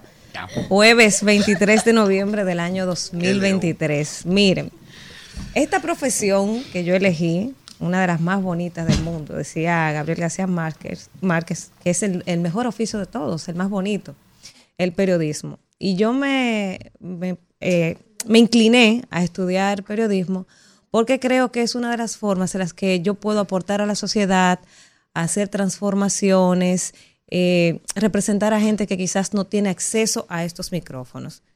Y uno siente que vale la pena, aunque sea mal pagada la profesión, porque es una realidad. Es una profesión muy, muy, muy mal pagada. Ayer yo recibí una denuncia que me conmovió muchísimo y quiero hacer uso de estos micrófonos para ver si visibilizamos este caso y hacemos que se haga justicia con el caso de esta joven que eh, se llama, Yaniris, una joven de Monteplata que el pasado lunes fue condenada a 20 años de prisión eh, de manera injusta, supuestamente, ¿verdad? Pues yo no soy la justicia para determinar si es culpable o no, pero según la narrativa de los hechos, de, todo lo que pasó, pues aparentemente está siendo condenada de manera injusta. Ella, este fue un caso de 2020, finales de 2020, eh, y en y en 2000, bueno, inicio de 2021 me parece que es exactamente. Y en 2023, ella, bueno, la, en 2021, perdón, la, la condenaron. La condenaron el pasado viernes, el pasado lunes, a dos años, a 20 años. O sea, dos años después de que el proceso estaba en tribunales, pero en 2021 fue que el caso se, salió a los medios. Esta joven eh, denunció a su padrastro, casado con su mamá. Este señor violaba a sus hermanitas, a sus mismas hijas. Y ella, llena de impotencia, lo denunció. Le puso una querella. Y ustedes saben cómo es este país, que usted eh, denuncia a un agresor y le entregan la orden de apresamiento para que usted vaya a buscar al agresor, al violador en este caso. Ella vino a la capital a buscar la querella. Cuando ella iba a regresar a Monteplata, se, se encontró una patrulla y le dijo, vamos a buscar a este señor, que tengo esta orden, porque violaba a mis hermanas. Y la policía fue con ella a buscar al violador. Sucede, ustedes saben que aquí la policía es agresiva, eh, no hay un protocolo. La policía agredió al señor, al violador. Le dieron unos cuantos golpes, lo apresaron, lo tiraron boca abajo con una mascarilla y el señor se asfixió y se murió. Lamentablemente, eso fue en el año 2020, en el año de pandemia, donde todos estábamos obligados a utilizar mascarilla. Entonces, el señor se asfixió. En la, el violador. El violador fue apresado, le dieron unos cuantos golpes porque se resistió, hubo como un forcejeo con la policía, entonces se resistió, le dieron unos cuantos golpes, lo apresaron con las manos hacia atrás, lo tiraron en la camioneta boca abajo, con la mascarilla puesta, un abrigo, y se asfixió y murió. Y bueno, ahí está eh, el, el reporte de INASIF que dice que murió asfixiado. Pues resulta que a la joven que andaba en la patrulla, porque ella encontró la patrulla para que lo fueran a apresar, porque así es que funciona aquí el asunto. Si usted no va con, con una patrulla a buscar a un, a un delincuente, usted no resuelve nada. ¿eh? Entonces, a la joven le están acusando de que ella, ella es, dije, la autora intelectual de este hecho. Y la apresaron a ella y a los policías, tres policías. Hay uno de los policías que en el, en el trayecto y esto murió. Hay otros que lo, eh, lo condenaron el lunes, Sí, y hay otro que lo, lo descargaron del hecho. Vamos a ver un video de la madre, porque de verdad, mire, es una tragedia. eh, una familia que vive en precariedades, en una casita que eso da pena, viven hacinadas, no tienen recursos y están siendo víctimas del sistema de injusticia de este país porque son gente que no tienen dinero, que no tienen relaciones. Y esta joven de 20 años ha sido condenada, ya tiene dos años presa en Najayo Mujeres y ha sido condenada a 20 años por un crimen que ella no cometió, pero le están acusando como que ella es la autora intelectual del hecho. Vamos a ver eh, unas declaraciones de la madre que, que, ha salido a hablar y está llena de dolor y de impotencia. Y sumado a todo esto, esta tragedia, ni siquiera las autoridades han ido a la casa de esta familia. Nadie, nadie ha entrevistado a las niñas que han sido violadas, no le han dado ayuda psicológica. O sea, el Estado por completo le ha dado la espalda. Y el sistema de justicia ahora también le ha dado la espalda a, a esta joven. Vamos a ver el video de la madre. Eh, buenos días. Yo me llamo, mi nombre es Rosa María Trinidad Concepción. Soy la madre de Yanis Germán Trinidad, la joven que está acusada del asesinato de José Enrique Buena Calvo, el señor que como todo el mundo conoce ese caso, que fue, tenía una orden de arresto, emprendió, emprendió la huida, le di en persecución policial, fue atrapado, la hija mía andaba en la patrulla policial, el señor falleció y la hija mía ahora ha sido condenada a 20 años a 20 años de prisión. La condenaron ellos. O sea, la única eh, culpable de la muerte ha sido la hija mía, sabiendo que ella es inocente. Ella hizo en su negocio, porque esa fiscalía de Monteplata lo que está haciendo es negocio, eh, condenando personas inocentes sabiendo ellos que son inocentes. Porque a ella, ella nada más ven la posición que uno tiene. Si tú no tienes dinero, tú vas a ser condenada aunque sea inocente. Yo le pido al señor presidente de la República que tome carta en el asunto, que venga a Monteplata e investigue este caso, porque no es justo que una joven estudiosa y seria, como todo el mundo la conoce, sea condenada a 20 años por una maldad de una persona, por personas malas, porque ellos saben que ella no lo hizo, ellos saben que ella no lo hizo, y no es justo que permitan que esa niña dure 20 años de su vida presa por una maldad, por una persona mala, por personas malas, porque ahí hay mucha maldad mucha maldad hay entre esa persona. Porque yo supongo, yo lo siento, si una persona pide un familiar y quiere saber qué pasó, usted quiere saber qué pasó, pero que pague el culpable, no el inocente, sino el culpable.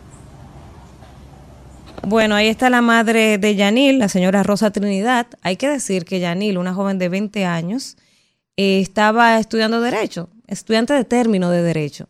Y esta, esta injusticia la está condenando de por vida, o sea, le ha, le ha frustrado su carrera. Y un dato que, que, no había mencionado es que los violadores no solo es el fallecido, sino que el hermano de él también violaba a las niñas. Entonces yo creo que es un caso que debe... Eh, son cinco niñas, te voy a decir las... 5, 9, 13 y 16 años. Y, la, y Yanil, que ahora tiene 20 años. Pero Yanil no, fue, no era violada. Ella denunció la violación de sus hermanitas. Entonces, el caso es un caso demasiado complejo que hay que investigar porque hay un violador que está suelto, hay uno que murió lamentablemente, hay uno que está suelto, pero es que eso debe de ir más allá, porque es que hay que investigar, a esas niñas hay que darle atención psicológica, o sea, hay que meterle una cámara GESEL para que ella cuenten todo lo que pasó y que se profundice, porque era una acusación de violación de dos tipos, hay uno muerto y otro que está suelto. Entonces, de verdad es una tragedia y yo desde aquí, sí, está complicado, está complicado, entonces como son personas de bajos recursos, que no tienen ninguna incidencia, ninguna influencia, que no tienen dinero, en la comunidad de Naranjal en Monteplata, o sea, viven en una casita de zinc, o sea, no tienen forma, no tienen forma ni siquiera de que su caso se visibilice. Y, me, y una vecina... Eh, me hizo llegar las informaciones porque de verdad la comunidad está indignada. Pensaban que la iban a absolver el pasado lunes porque es que ella no es culpable. Ya tiene dos años perdido, ¿verdad? En prisión. Y ahora fue condenada a 20 años de manera injusta. Entonces uno trae estos casos por aquí a ver si toca la sensibilidad eh, del Ministerio Público, de la primera dama, del presidente, de todo aquel que tenga acceso a transformar, a cambiar el curso de este caso, de esta tragedia de que a esa familia se le dé la ayuda psicológica que necesitan, porque la necesitan. Son cinco niñas que han sido violadas, una madre desesperada, porque Yanil era parte del sustento de esa familia también. Una joven de 20 años que estaba terminando su carrera, que le han tronchado su vida. Entonces, desde aquí, yo quiero utilizar estos micrófonos para ver si hacemos justicia para Yanil y para sus cinco hermanitas y su madre, que lamentablemente hoy están sufriendo la injusticia, lo disfuncional de nuestro sistema de justicia, donde si usted no tiene un buen abogado, si usted no tiene relaciones, si usted no tiene dinero, lamentablemente usted está condenado a joderse. Hasta ahí lo dejo, Isidro. Rumbo de la mañana. Bueno, regresamos, regresamos en este rumbo de la mañana cuando son las 8 y 18 minutos y vamos a continuar con los comentarios y es el turno del segmento de geopolítica en el rumbo de la mañana. Mira, Víctor antes de, Villanueva. antes de- bueno, más para adelante lo voy a poner, pero me mandaron la foto del, del hermano que está vivo y que está suelto, el otro violador, Diablo, para darle cosa, seguimiento a ese caso, porque de verdad uno se llena de, de- de indignación, Impotencia. claro. vamos en la, en la- en pobreza en, en la pobreza hay muchas cosas porque el juez no tomó en cuenta ni las agravantes ni las atenuantes las agravantes las que se dieron en el, en el proceso y las atenuantes que fueron las que pudieran pudieran darle la razón ¿Y en a qué, ella en qué instancia está eso? Porque eso en Judicial. Monteplata, No, no, ¿en qué eh, instancia pero- judicial No, aquí en el en primer O sea, en no, primera instancia. En primera instancia, sí. sí Ah, no. Va a la Corte de Apelación. Eso hay que presionar. Sí, va a la corte de apelación, pero usted tiene que tener un buen abogado, tiene que tener dinero, No, sé qué. Esa familia no tiene recursos. Eso- hay que vamos a donde la madre. Vamos a hacer un abogado se vendió, Ahí usted y porque yo. la familia del No, muerto vamos, tiene vamos a su asumir eso. Eso, que, eso hay que hasta hacer una visita si es necesario Sí. a Luis Henry, a la Suprema. Claro, eso hay que sí, presionar mediáticamente. Y las para que- hermanitas también, visitarla, darle Hay que darle apoyo psicológico. Orden emocional. público. El Ministerio Público pues, debe Vamos. actuar ahí porque eso es de orden público. Vamos a tratar de ayudar en ese caso. Miren, ahora sí, vamos con el comentario del diplomático. geopolítico, del rumbo, de geopolítica. de Gabriel Milei Víctor Villanueva. Eh, Hagan un análisis de eso que no sabemos de Argentina. Váyase Uno para allá. de, los- uno de nuestros grandes referentes en términos de nuestra cultura, de los cuentos, de la literatura eh, coloquial dominicana, es el autor Juan Antonio Alitz.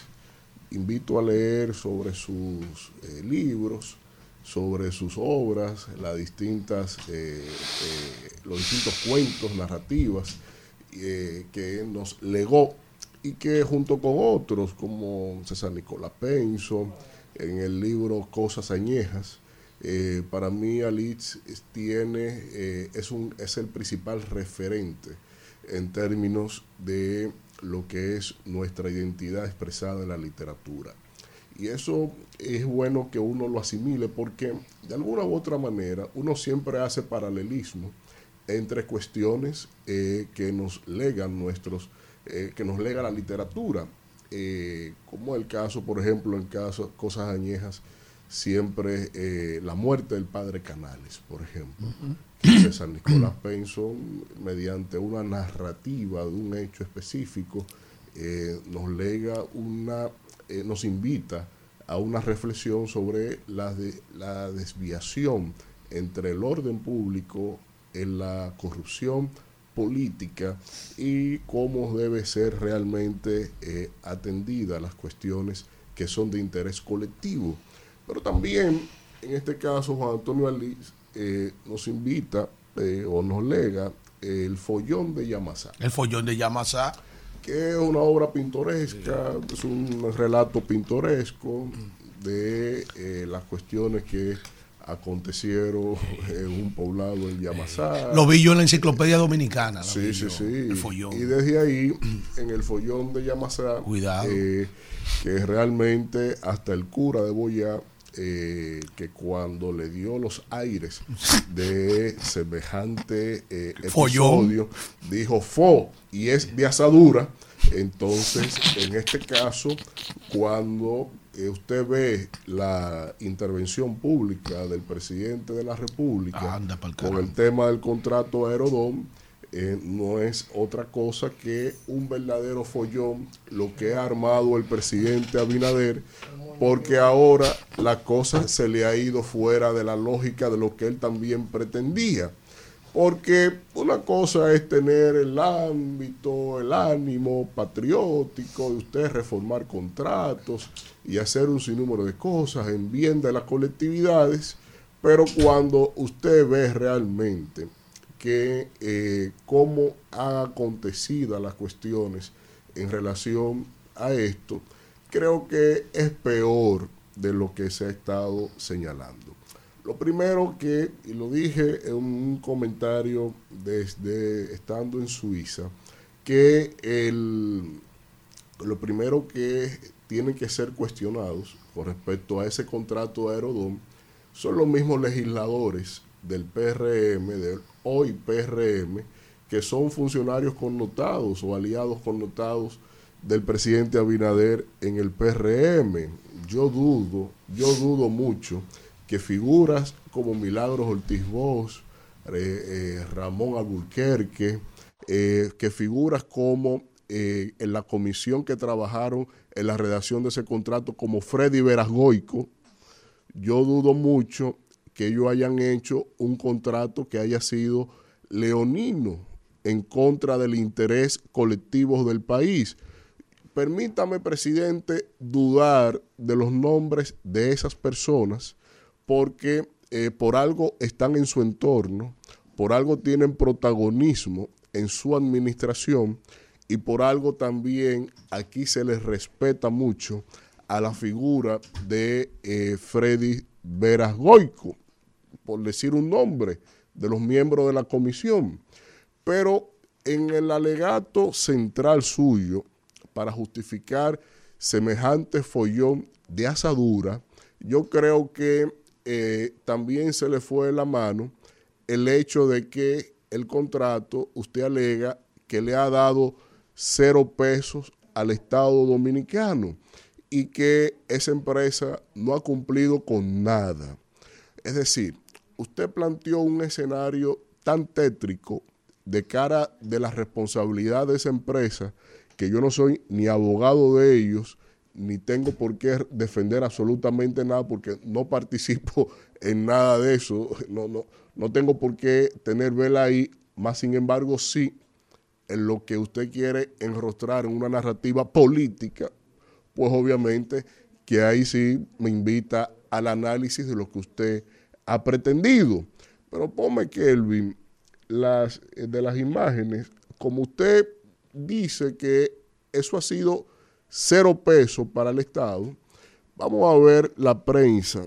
Eso el año 2023, en agosto de este año, en febrero de este año, antes que usted hiciera su alocución. Todo lo que voy a poner ahí es antes de la alocución de Luis Abinader. Ahí Aerodón anuncia mil millones en inversión en mejora de las terminales. Eso específicamente, también aparte de las Américas, Catey, Samaná, Barahona. Dale a la otra.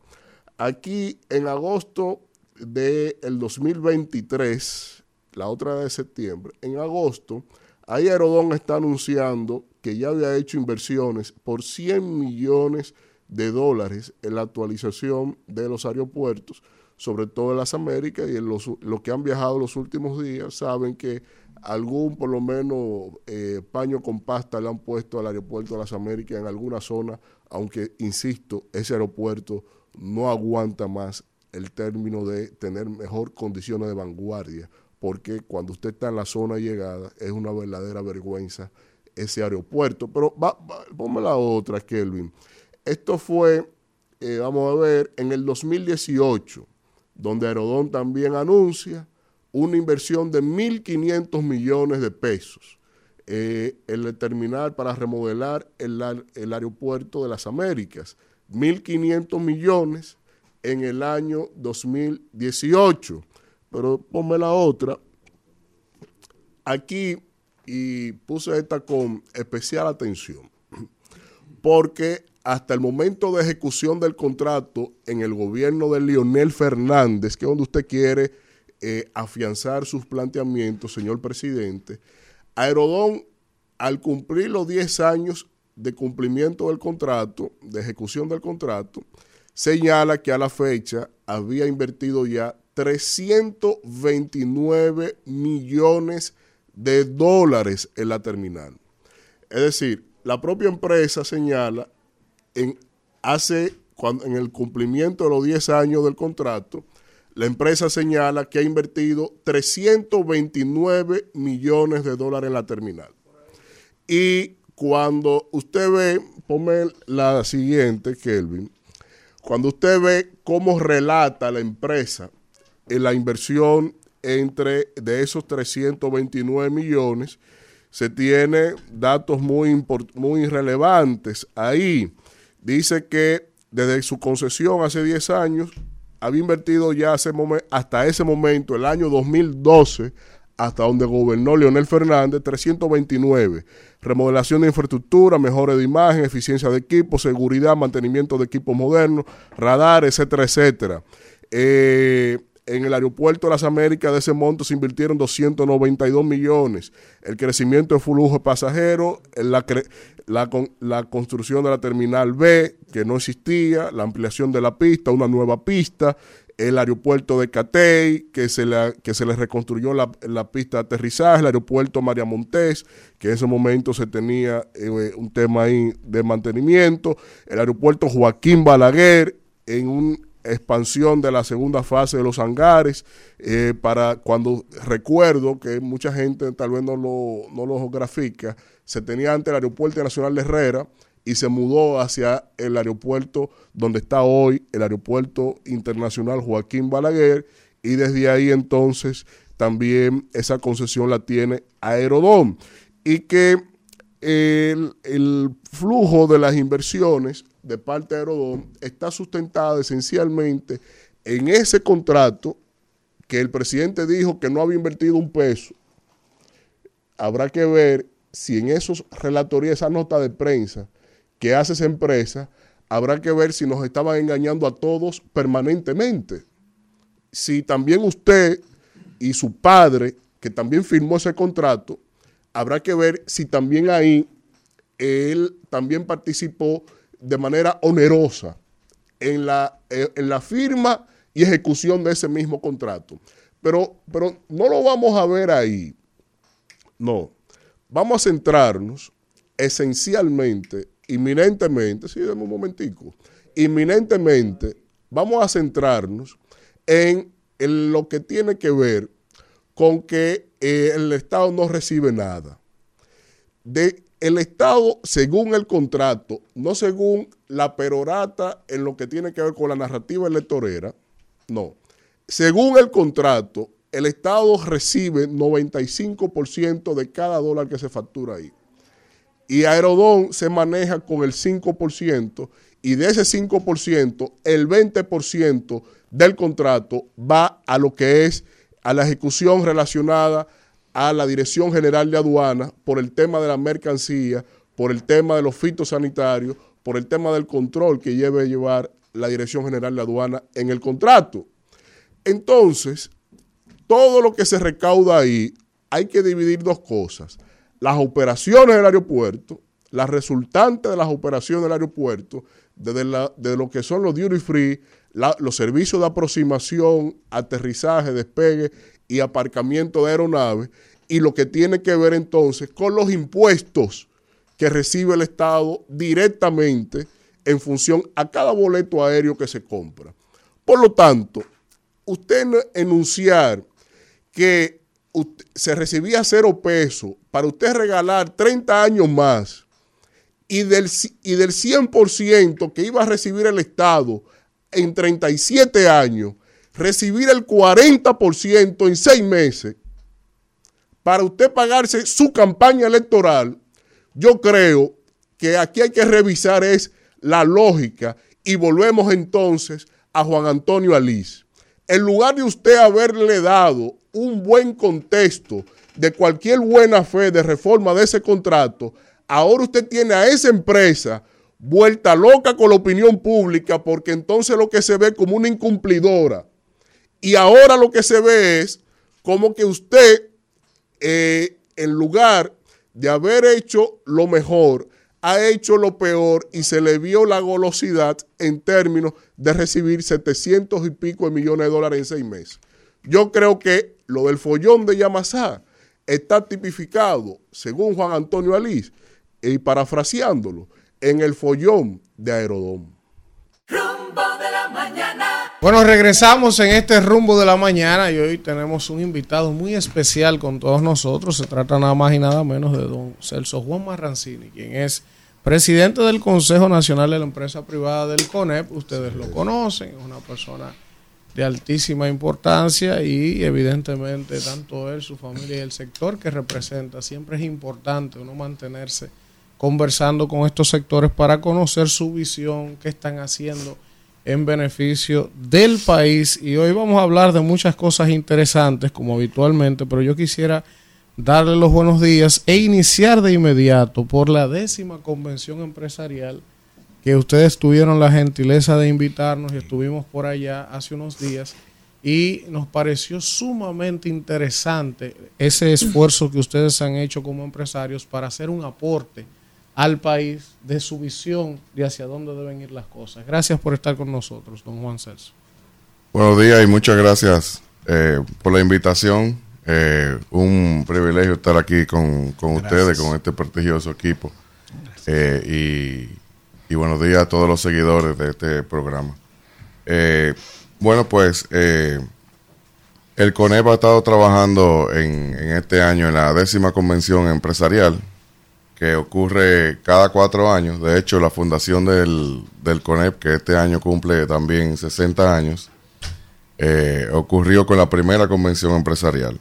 O sea que es una tradición que se repite y, y cada cuatro años, en el año preelectoral, se hace una convención donde se convoca a, a todos los sectores de todo el país, todo tipo de, de, de rama empresarial, todo tipo de empresas, tamaños, rubros, eh, y, y, realmente se reúne a, a, través de los más de 64 asociaciones empresariales que conforman el CONEP a más de 60 mil empresas en todas las provincias, eh, toda la Cámara de Comercio, y se hace un análisis realmente de dónde estamos y, dónde vamos, se hace un, un ejercicio eh, donde el sector se une y, y se analizan eh, los temas de interés y se analizan los factores de eh, más importante para poder establecer propuestas, que en este caso la hemos denominado propuestas estratégicas para una economía, para el bienestar integral de los dominicanos.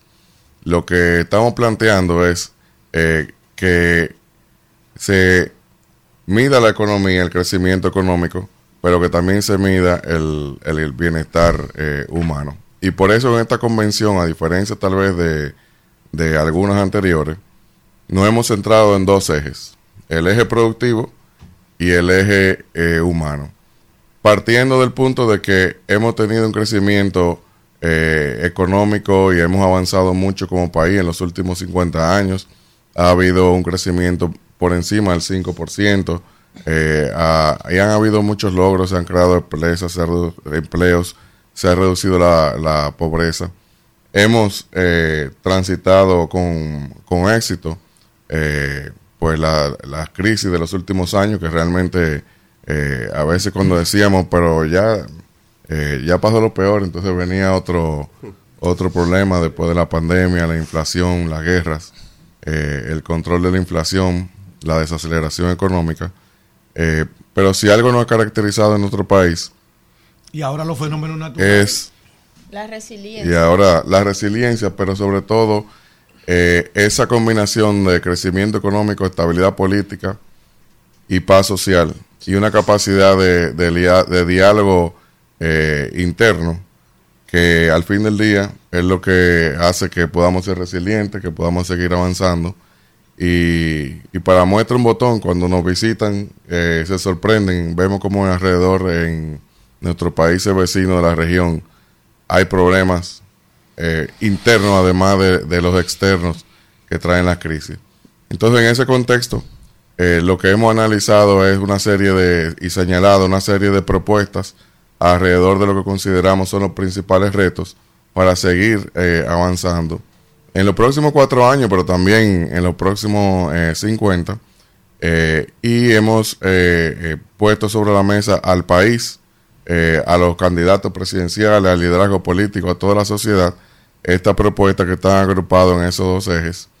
Eh, uno de los, eh, como mencioné, el, el más importante, y realmente quiero resaltar también, que cuando estábamos reunidos en, en, eh, en, todo el país, en toda la geografía del país, uno de los primeros temas que salía, increíblemente que tal vez en alguna región del país uno puede esperar que se señale la necesidad de una obra de infraestructura o vial o algún hospital.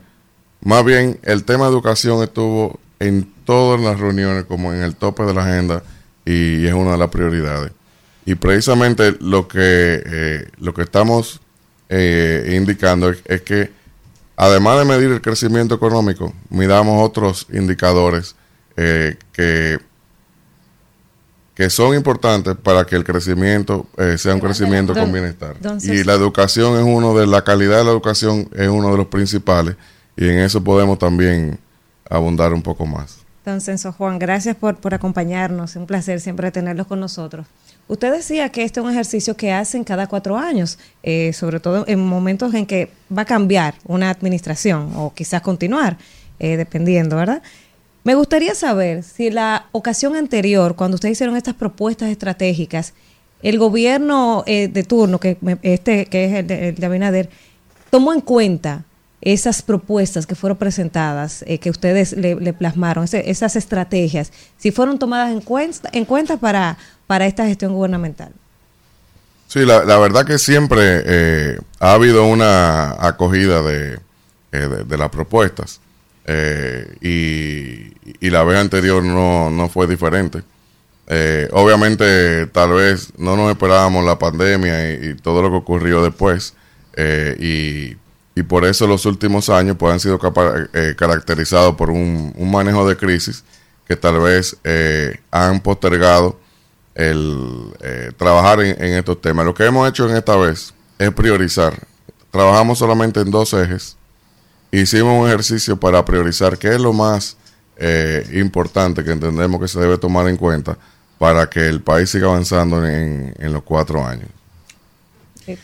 Bu- buenos días, don Celso. Un privilegio para mí participar aquí junto a mi compañero en, en esta entrevista. Mire, don Celso, usted coincide con lo que publicó la CEPAL en septiembre de este año al respecto de la importancia de la productividad en el crecimiento económico. Usted coincide y, y el CONEP.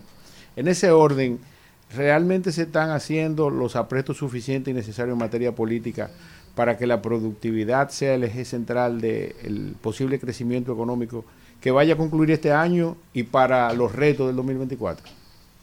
Sí, se está tomando en cuenta y realmente lo que queremos eh, llamar la atención es que hay muchos temas que son transversales y que, y que eh, inciden en el crecimiento económico, en el desarrollo productivo y obviamente la productividad es uno de los más importantes. El- la- lo que aspiramos que nuestro país eh, eh, ascienda en, en el calafón del índice de competitividad global, pero para eso no solamente hay que seguir teniendo crecimiento económico, sino también eh, trabajar en, factores internos como la burocracia, por ejemplo, que ya hay un programa de, de burocracia cero que, que ha avanzado y que eh, tenemos mucha expectativa de que su implementación reduzca eh, bastante lo- los trámites y con eso eh, se mejore la, la productividad. Pero también la educación. La educación es un tema que en, en el mediano y en el largo plazo sobre todo va a tener una incidencia fundamental en lo que es la, la productividad. Eh, el financiamiento, que tenemos un sector eh, financiero muy fuerte eh, y, el país ha avanzado mucho, también ha avanzado los mercados de, de capitales. Con, con financiamiento se logra renovar maquinaria, tecnología, sobre todo tan necesario para adaptarnos a esta cuarta revolución industrial, para preparar el país con infraestructura para eh, acoger empresas en el eh, ante esta tendencia del nearshoring, que es una realidad.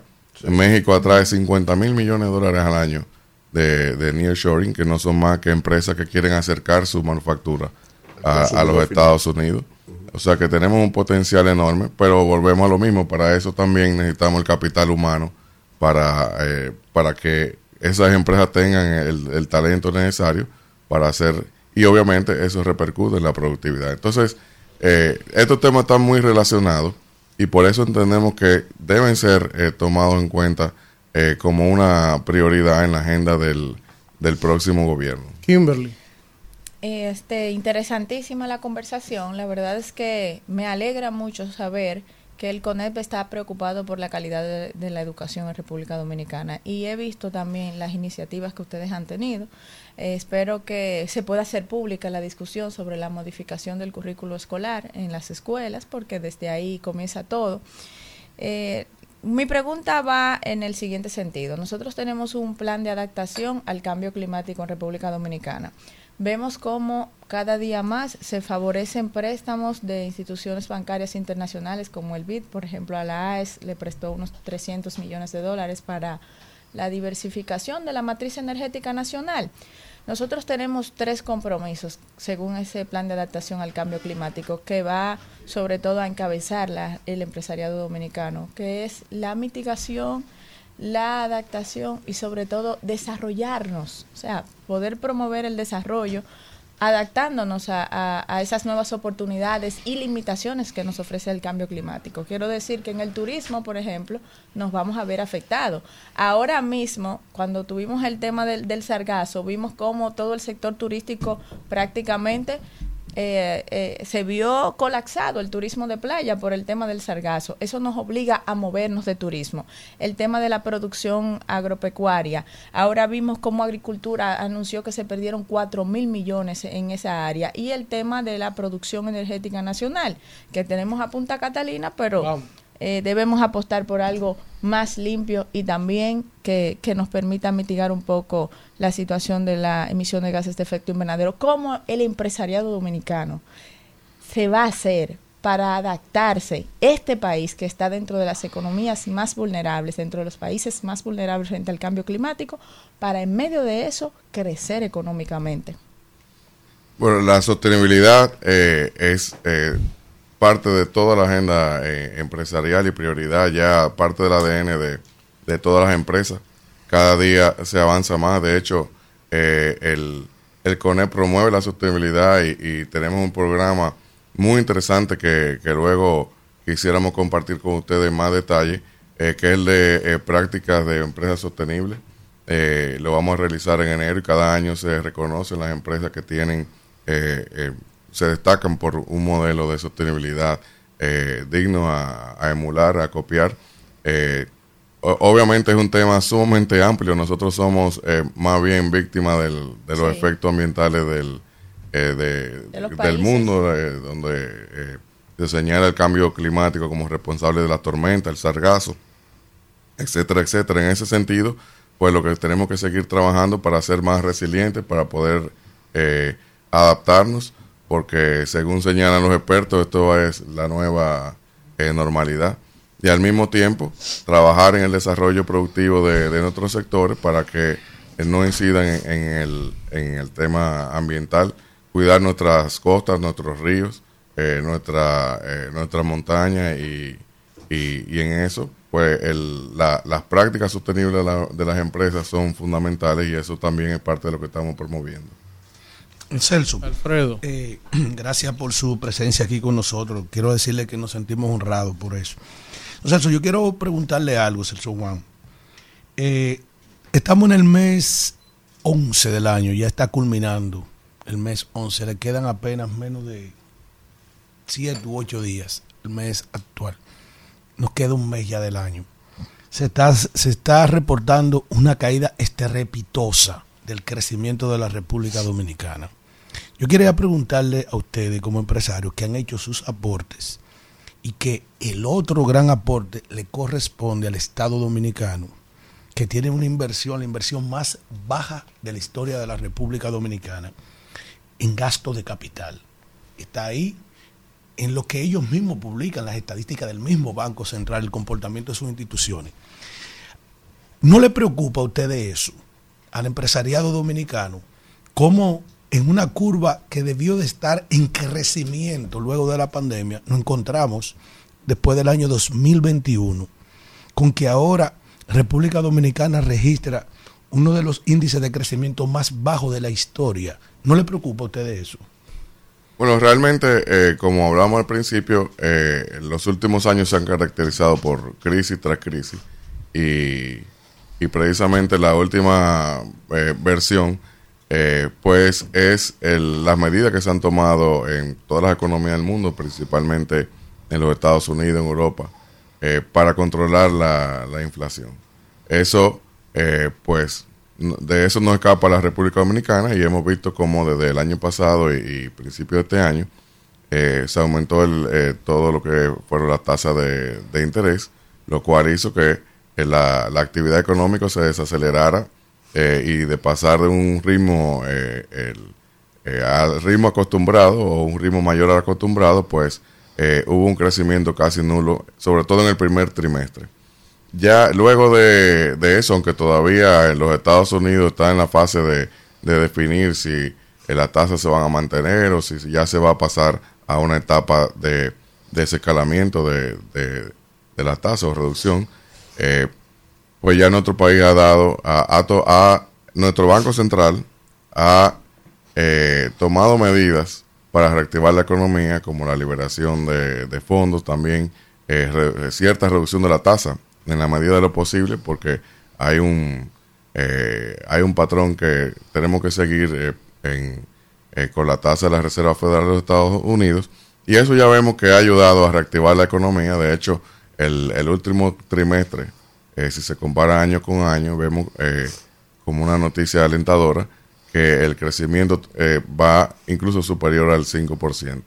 O sea que esperamos que ya este año, como usted dice, se acabó. Esperamos que el, que el año que viene pues volvamos a to- retomar el crecimiento de por lo menos 5%, que es lo que es el promedio que ha caracterizado en, en nuestro país en los últimos 12 años, pero también en los últimos 50 años, que realmente eh, es una de, la- de las virtudes que tenemos en nuestro país, una economía muy diversificada y, y con un crecimiento económico sostenible que nos permite eh, eh, pues abordar los otros retos, eh, pero teniendo eso como pilar junto con la estabilidad política y, y paz social que nos caracteriza. Evidentemente hay retos en, en el área eh, eh, fiscal, sobre todo cómo fortalecer el presupuesto de la nación. Eh, esto está comprendido en, la- en- nuestras propuestas.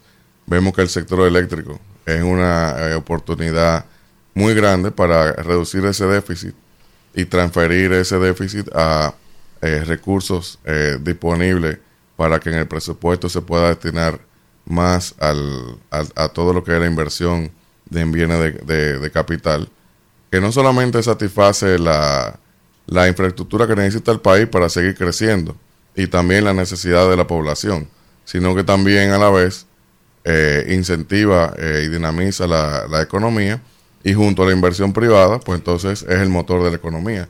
El sector privado ha contribuido en, en todo este tiempo, en promedio, con aproximadamente 85% del PIB.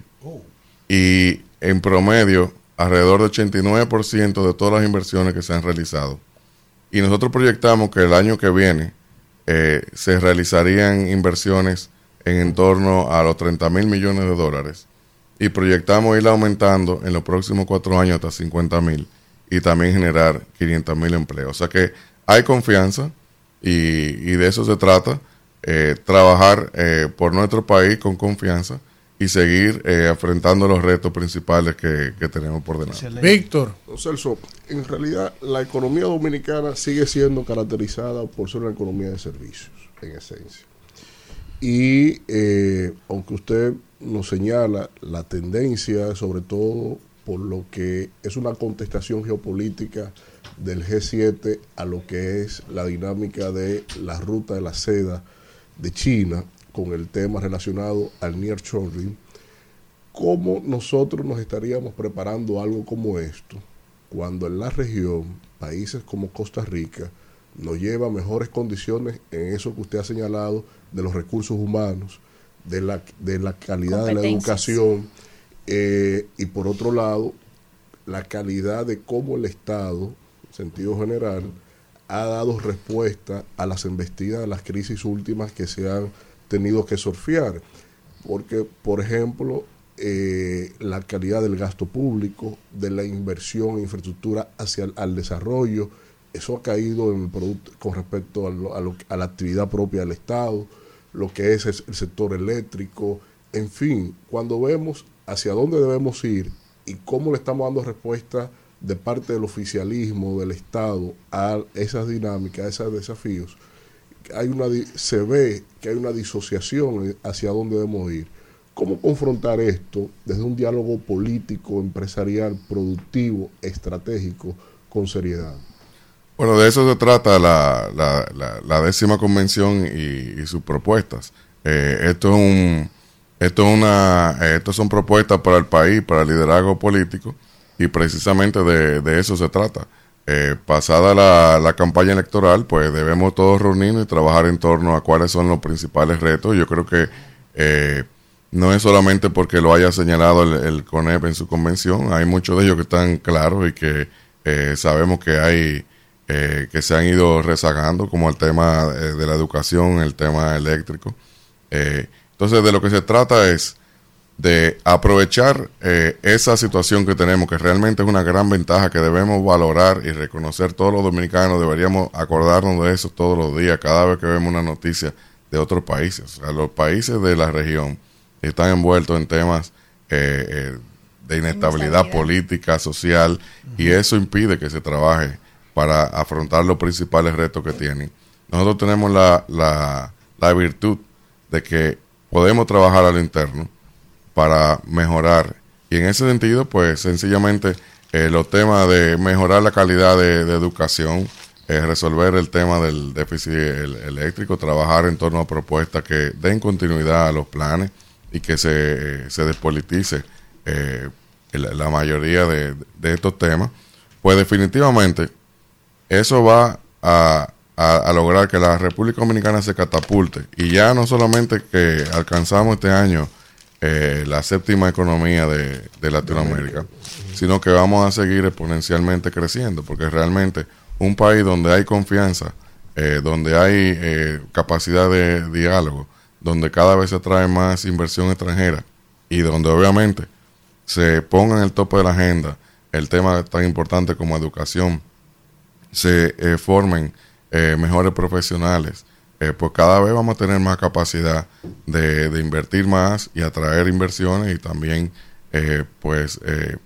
multiplicar nuestras exportaciones y, el tamaño de nuestra economía. Celso, eh, pedirle disculpas porque nos le vamos a robar unos minuticos más. Porque regularmente los invitados, nosotros solo agotamos una ronda de preguntas cada uno. Pero con usted son muchos temas y hay que hacer otra ronda. Yo le tengo una pregunta didáctica Entonces, que la gente yo, yo quiero, no, no, hay un turno, Final, espera su final, turno, final, sí. Mire, entonces, Celso, yo tengo varias en una, a ver cómo lo, lo sintetizamos. Mira, Lo primero es, me gustaría ver eh, la atención que ustedes como CONEI empresariado ponen, porque nosotros los ciudadanos, desde estos micrófonos, el ciudadano común, cada vez más está más interesado y más preocupado por la calidad del gasto, del gasto público, de los fondos públicos, porque al final todo ese dinero, el que se toma prestado, el que recauda DGI, el que recauda DGA, las inversiones que se hacen es con el dinero de todos, de los impuestos que ustedes pagan, que nosotros pagamos, la riqueza que se genera. Entonces, ¿cómo ver con el tema del nivel de endeudamiento? Y sobre todo, como que no se explica bien. Ah, aprobaron 600 millones por aquí, 1000 por allí. O sea, como que eso no se discute lo suficiente. Perfecto, yo no tengo problema con que se coja prestado si se, se destina para lo que tiene que destinarse. O sea, ¿cómo, ¿cómo creamos un mecanismo de robustecer la fiscalización cuando el Estado se endeuda? Eso hay que buscar un mecanismo, como que, ok, hay que coger para Monte Grande 500 millones de dólares. Perfecto. Para Monte Grande y se sabe que llegó, eh, pero hay como una debilidad eh, del Estado dominicano histórica en que se coge mucho dinero y a veces uno hasta cree que ni se sabe para qué. Entonces, eso, quiero escuchar la opinión de ustedes sobre eso. Lo otro, turismo, zona franca y remesa. Los tres pilares de esta economía, que descansa demasiado en eso. Yo estoy preocupado. Yo sé que la industria, que hay eh, cada vez más inversiones, usted nos acaba de decir, tenemos una visión de 30 mil millones de dólares, así. en cinco años 50 mil millones de dólares. Pero yo digo, así como le ha ido también al turismo, que yo soy un defensor, y de la alianza público-privada también soy un defensor, pero zona franca, turismo, se le han dado unas facilidades para que crezca mucho. No podemos hacer eso mismo con otros sectores. Traer empresas de tecnología y darle exenciones, porque si eso es lo que está funcionando, y si el turismo ha crecido tanto, y si Zona Franca genera tanto empleo y les va bien, ¿por qué no creamos unas exenciones? Porque al final las recaudaciones como quiera no son suficientes. Eso me gustaría conocer la visión de ustedes sobre esos dos particulares. Bueno, muy interesante tu, tu pregunta. Yo creo que podríamos hacer un programa de cada una. bueno, el, el- tema fiscal, eh, que obviamente es un tema muy, muy amplio y se puede enfocar eh, desde varios ángulos, desde el ángulo del endeudamiento, desde el ángulo de, de- de la calidad de- de- del gasto. Eh, yo creo que pa- para eh, algo importante que resaltar es que eh, hay confianza en el manejo fiscal y de la política monetaria de, de nuestro país. Eso es algo muy importante. Eh, nuestras autoridades fiscales, de, tanto de Hacienda como del Banco Central, eh, pues eh, tienen una ejecutoria correcta y inspiran confianza no solamente a los actores económicos locales, sino también a la inversión extranjera y eso se refleja en el valor de, lo- de la deuda dominicana, etcétera, etcétera, en muchas variables eh, que, que atraen. Eso es un pilar fundam- fundamental. Ahora, el tema de eh, fiscal, que eh, es un tema que tiene años, obviamente, eh, como hemos dicho desde el principio del programa, muchos temas se han postergado eh, por la pandemia y todo el manejo de crisis de los últimos tres años, pues a veces suena que estamos hablando de lo mismo por mucho tiempo. Pero de lo que se trata es de fortalecer eh, los ingresos del Estado para poder darle sostenibilidad a la, a la deuda. Eso quiere decir, eh, en algún momento, poder destinar recursos a irla reduciendo. En la medida que crece la economía, nuestra deuda como eh, por ciento del PIB, que así es que se mide en, en la macroeconomía eh, y, en ese argot, vamos a decir, eh, pues tiene una estabilidad y no es de la de- de las que está, está muy cerca de lo que es el promedio de, de América Latina. Ahora de lo que se trata y el reto que tenemos es de poder eh, aumentar los ingresos, mejorar los ingresos de- del Estado para poder aumentar el gasto de capital que ha ido mermando y también para poderle eh, dar más capacidad de, eh, de, de destinar recursos para eventualmente ir reduciendo el stock de, de la deuda. Para eso, un- una fuente importantísima, y, y- y eso es muy necesario que cada vez se entienda más, es, es lo urgente que es eh, trabajar para reducir el déficit del sector eléctrico, que es un déficit que se genera por ineficiencia en la comercialización de la distribuidora. Es tan sencillo como eso. Una gran parte, eh, no la mitad, pero eh, casi, eh, se pierde sencillamente en las redes. O sea, es un dinero, eso es un dinero que lo podemos hablar en un lenguaje muy llano, que prácticamente se, se evapora o- o se, o se va por el aire. Eh, para eliminarlo requiere inversión. Sí, muy grande. El otro componente es ineficiencia en la distribución, es decir, eh, imposibilidad de cobrar o, o también eh, por no tener los mecanismos de, de medir o, o- o la infraestructura necesaria, pues obviamente hay un dispendio. Eh, perfectamente vemos como eh, otros sectores como el de telecomunicación, que es un, es, es un modelo eh, para, para la región, Funciona tienen la capacidad de que todos los dominicanos, incluso los que no son dominicanos, están comunicados y, y hay suficientemente planes como para que todo el mundo tenga su, su comunicación al día y la pague. Entonces de eso se trata y, y, y- no se trata de, de eh, se pueden focalizar los subsidios, pero todo eso necesita la infraestructura porque eh, tan sencillo como eso, si, si hay un, eh, un comercio o un supermercado que todo el que entra sale con, en vez de un carrito con dos, entonces el que necesita uno va a salir con tres. Entonces si no hay la infraestructura para eh, cobrar, para poder medir, para poder hacer todo lo que es la comercialización del sector eléctrico, pues va a haber una ineficiencia y un dispendio. Y eso es urgente que se resuelva porque realmente eh, esa es la principal fuente de mejora de, de los ingresos del Estado para poder eh, fortalecer la posición, para darle más estabilidad a la deuda y para poder también tener más recursos para invertir en las obras que necesita el país para seguir creciendo y también para satisfacer a todos los dominicanos. Don Celso. El segundo Sí, sí, programa. se quedaba. El segundo programa.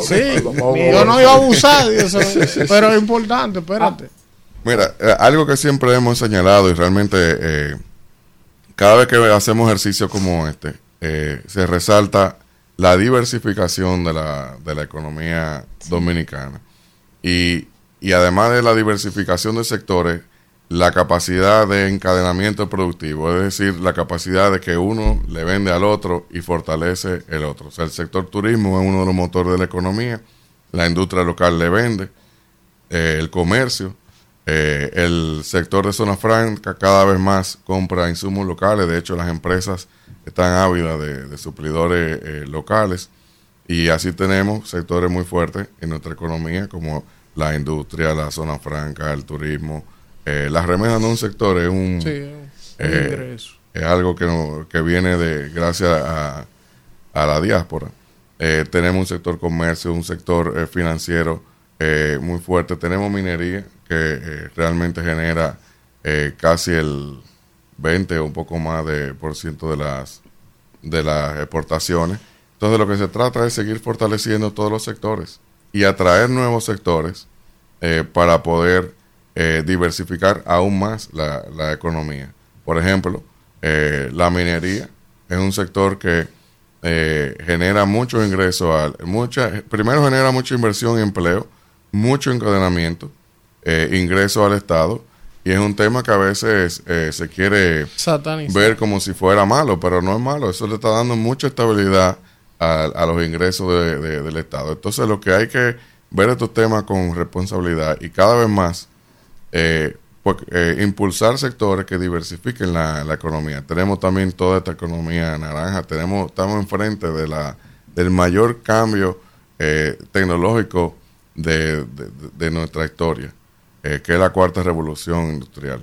Eh, todo eso eh, el- hay que adaptarse, pero también atraer eh, a, a, a esas empresas que, puede, que pueden generar miles de oportunidades para nuestros jóvenes, generar muchos empleos y realmente tra- eh, eh, va, eh, traspasa fronteras.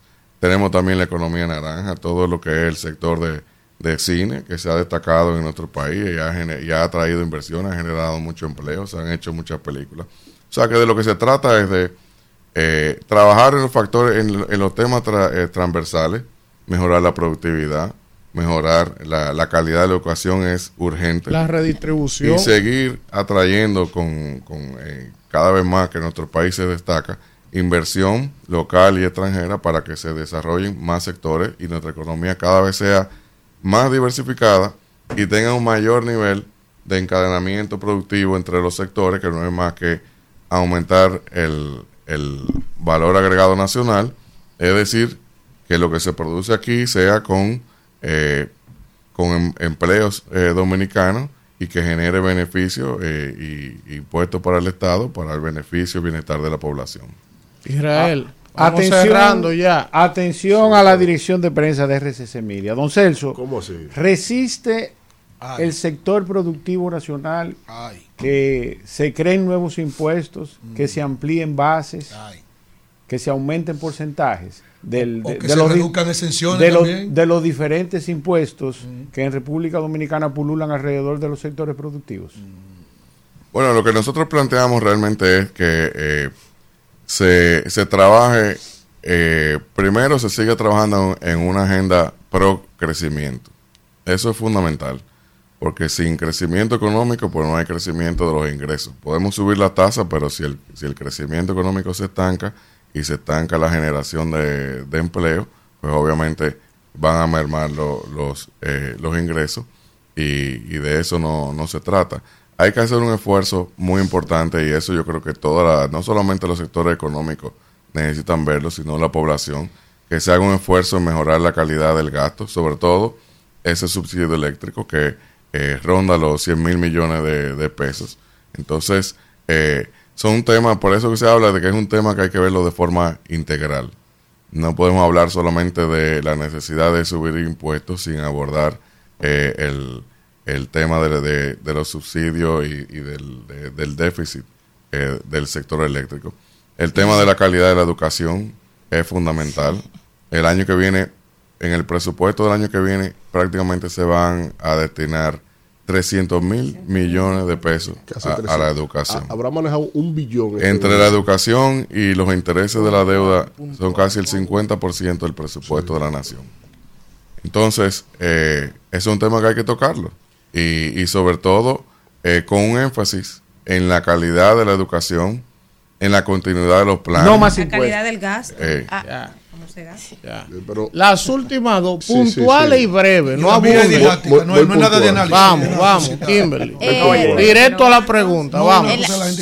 Vamos, que no estamos contra el reloj. Este, ¿Qué está haciendo el CONEP para evitar la fuga de cerebros que hay en el país? O sea, cuando un joven logra salir del promedio y tener, hacer una, una inversión en sí mismo, educarse y formarse, Vamos. el CONEP, ¿cómo los capta para que no se vayan del país y poder aprovecharlo? Y no, obviamente. No, no, no, no, una, ya, ya. no, no hay tiempo. Eh, vamos, agre vamos. agregar no, competencia ya, para poder vamos, agregar valor no agregado a nuestros vamos, productos. Kimberly, ayúdame, ayúdame. Lo vi el otro día que bueno, no hay algo tiempo, con eso. Eh, ya, vamos. El CONEM es el punto de reunión de, del empresariado. Los que generan empleo son, las, son las empresas y por eso, sí. eh, pues, eh, hemos hecho la mayor reunión de todo el empresariado nacional junto sí. con la sociedad para poner propuestas eh, sobre la mesa, liderazgo político a la sociedad y sobre todo con una visión hacia los próximos cuatro años. Lo que estamos proponiendo, proyectando, son inversiones de las empresas de alrededor de 30 mil millones de dólares. Eh, estamos haciendo también propuestas para lograr generar 500 mil empleos. Y también una parte eh, muy importante que, estamos proponiendo eh, es seguir trabajando en la modernización del código, pero también en, en, el, en seguir trabajando para mejorar el salario real.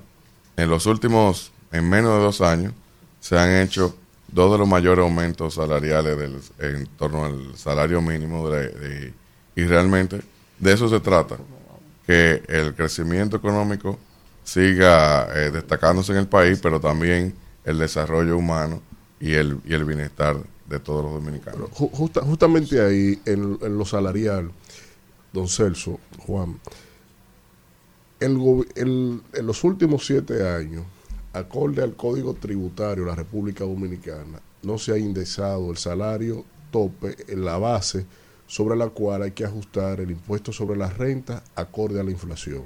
Eso ha sido uno de los problemas medulares de la pospandemia. ¿Cómo lo ve el sector empleador? Porque eso es justicia social, esencialmente. Bueno, realmente eh, hablábamos de, de, un tema que amerita un programa, que es el tema fiscal y la deuda, pues realmente eh, hay algunos temas pendientes que, que, hay que verlo de forma in, integral eh, en torno a una revisión eh, de todo lo que es el sistema impositivo y la, y la forma en que se recauda, cómo se mejora la calidad del gasto. Ese es uno de, de los temas. Eh, y, y, realmente es uno de los temas pendientes que eventualmente habrá que abordar. La última, don, don Celso, breve, o sea que no abunde, vamos. Yo soy vamos. de Aguate, ese, y vengo de una familia humilde, qué sé yo, mm. cómo se maneja el empresariado de este país. Sector informal. Yo, yo entiendo que hay muchísima gente que quisiera saber cosas como la que yo le voy a preguntar. Eh, ¿Cómo se elige el, el, el presidente del CONEP?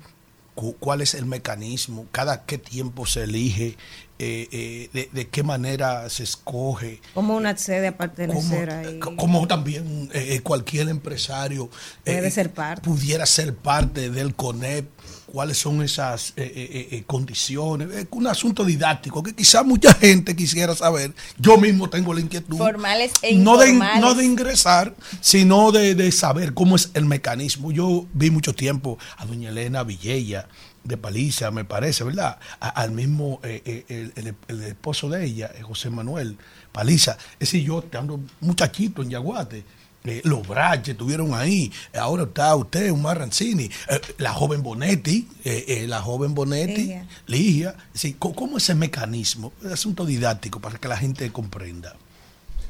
Bueno, el, eh, el, el CONEP tiene eh, un enfoque muy importante en, en lo que es la, la asociación. Eh, no es eh, Que yo aspiro. no, no es como una alcaldía eh, donde se, se nominan 10 candidatos y después ser hipercandidatos y, Y hace todo su eso. campaña que yo- Eh, tiene un, eh, se le da mucha importancia a la, a la asociación y que el sucesor se venga preparando y que conforme parte de, la, de las directivas eh, anteriores. Y se elige por consenso y siempre y de eso se trata. Porque el, esto es una asociación de asociaciones donde el, el trabajo es unir a todo el empresariado nacional y donde siempre se busca en consenso en todo lo que nos une. Eh, y por eso es sumamente importante que se trabaje en una asociación, que se trabaje también eh, por consenso. Y la verdad que eh, siempre ha sido así y cada vez queremos fortalecer más nuestro gobierno corporativo para que eso sea un tema. Gobierno corporativo. Gracias, Que- que gracias, don. Celso Juan Marrancini, presidente del CONEP, por regalarnos esta interesantísima conversación en el rumbo de la mañana, tanto a nosotros como a nuestra audiencia aquí y fuera del país. Vamos a un contacto y regresamos con más. Rumbo de la mañana. Bueno, regresamos en este rumbo de la mañana después de esta interesante conversación. Claudia, la nota, por favor. ¿Eh? Eh, con don Celso Juan Marrancini, presidente del CONEP. El que ha escuchado esta entrevista puede durar por lo menos un año sin volver a escuchar noticias, la visión del empresariado, de los principales temas del país. Siempre se quedan temas porque son demasiados. Vimos hablar con el de la frontera, del presupuesto, de- de- son muchas cosas, De- pero, pero hablamos una cantidad de temas importantes. Miren, vamos a continuar con el comentario de Israel Abreu. Muy buenos días, gracias por el privilegio de su audiencia a esta hora de la mañana y a través de cualquiera de las redes sociales de RCC Media y el rumbo de la mañana. Miren, en el día de hoy quiero hablarles de el gasto tributario de la República Dominicana para el año 2023 y el proyectado para el año 2024. Esto al respecto de cómo supuestamente nos beneficiamos del gasto tributario y qué cantidad de dinero representa de, del Producto Interno Bruto en sentido general. ¿Y cuánto sería esa cantidad de dinero al respecto de lo que manejaría el gobierno si la responsabilidad del mismo estuviera en manos de- del gobierno administrarla? Entonces, en ese orden, el gasto tributario, para que usted que me está escuchando haciendo un ejercicio didáctico de lo que es el gasto tributario, no es más que el compendio de todas las leyes que eximen a algunos sectores económicos del pago de cualquiera de los impuestos que existen en República Dominicana. Eso es el gasto tributario de manera específica. En sentido general, no necesariamente a los ciudadanos se le consulta de manera directa para que opinen al respecto de crear incentivos a algunos sectores productivos nacionales, pero se supone que la creación de estas exenciones fiscales, que llamamos gastos tributarios y que todos los años son estimadas, se supone que se deben resarcir en la población de manera directa al respecto de la generación de nuevos empleos y, en sentido general de algún tipo de beneficio social o retribución por parte de los empresarios que son beneficiarios del mismo y, y en algunos casos del gobierno. Entonces, en ese orden, para el año 2023, República Dominicana proyectó un gasto tributario por alrededor de 4.5% del Producto Interno Bruto, que de manera específica dicha estimación resultó ser alrededor de 325 mil millones de pesos.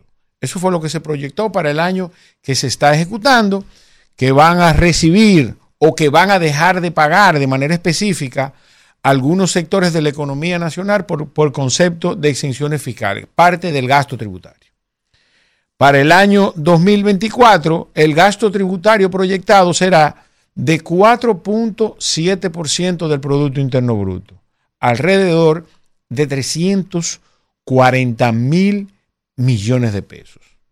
En ese orden, entonces, y sin desmedro de algunas actividades económicas que real y efectivamente han producido beneficios sociales para la población y en algunos casos cierto nivel de desarrollo, pues hay que resaltar que no necesariamente todos los beneficiarios de estas exenciones a través de la ley, de las leyes que en República Dominicana se han creado para beneficiar a algunos sectores económicos, para hacerlos más competitivos, para inclusive hacerlo más competitivo tanto en el mercado local como en el mercado internacional, como permitir que algunas zonas de manera específica empiecen a, beneficiarse de, las instalaciones de nuevas empresas en sectores económicamente deprimidos o en zonas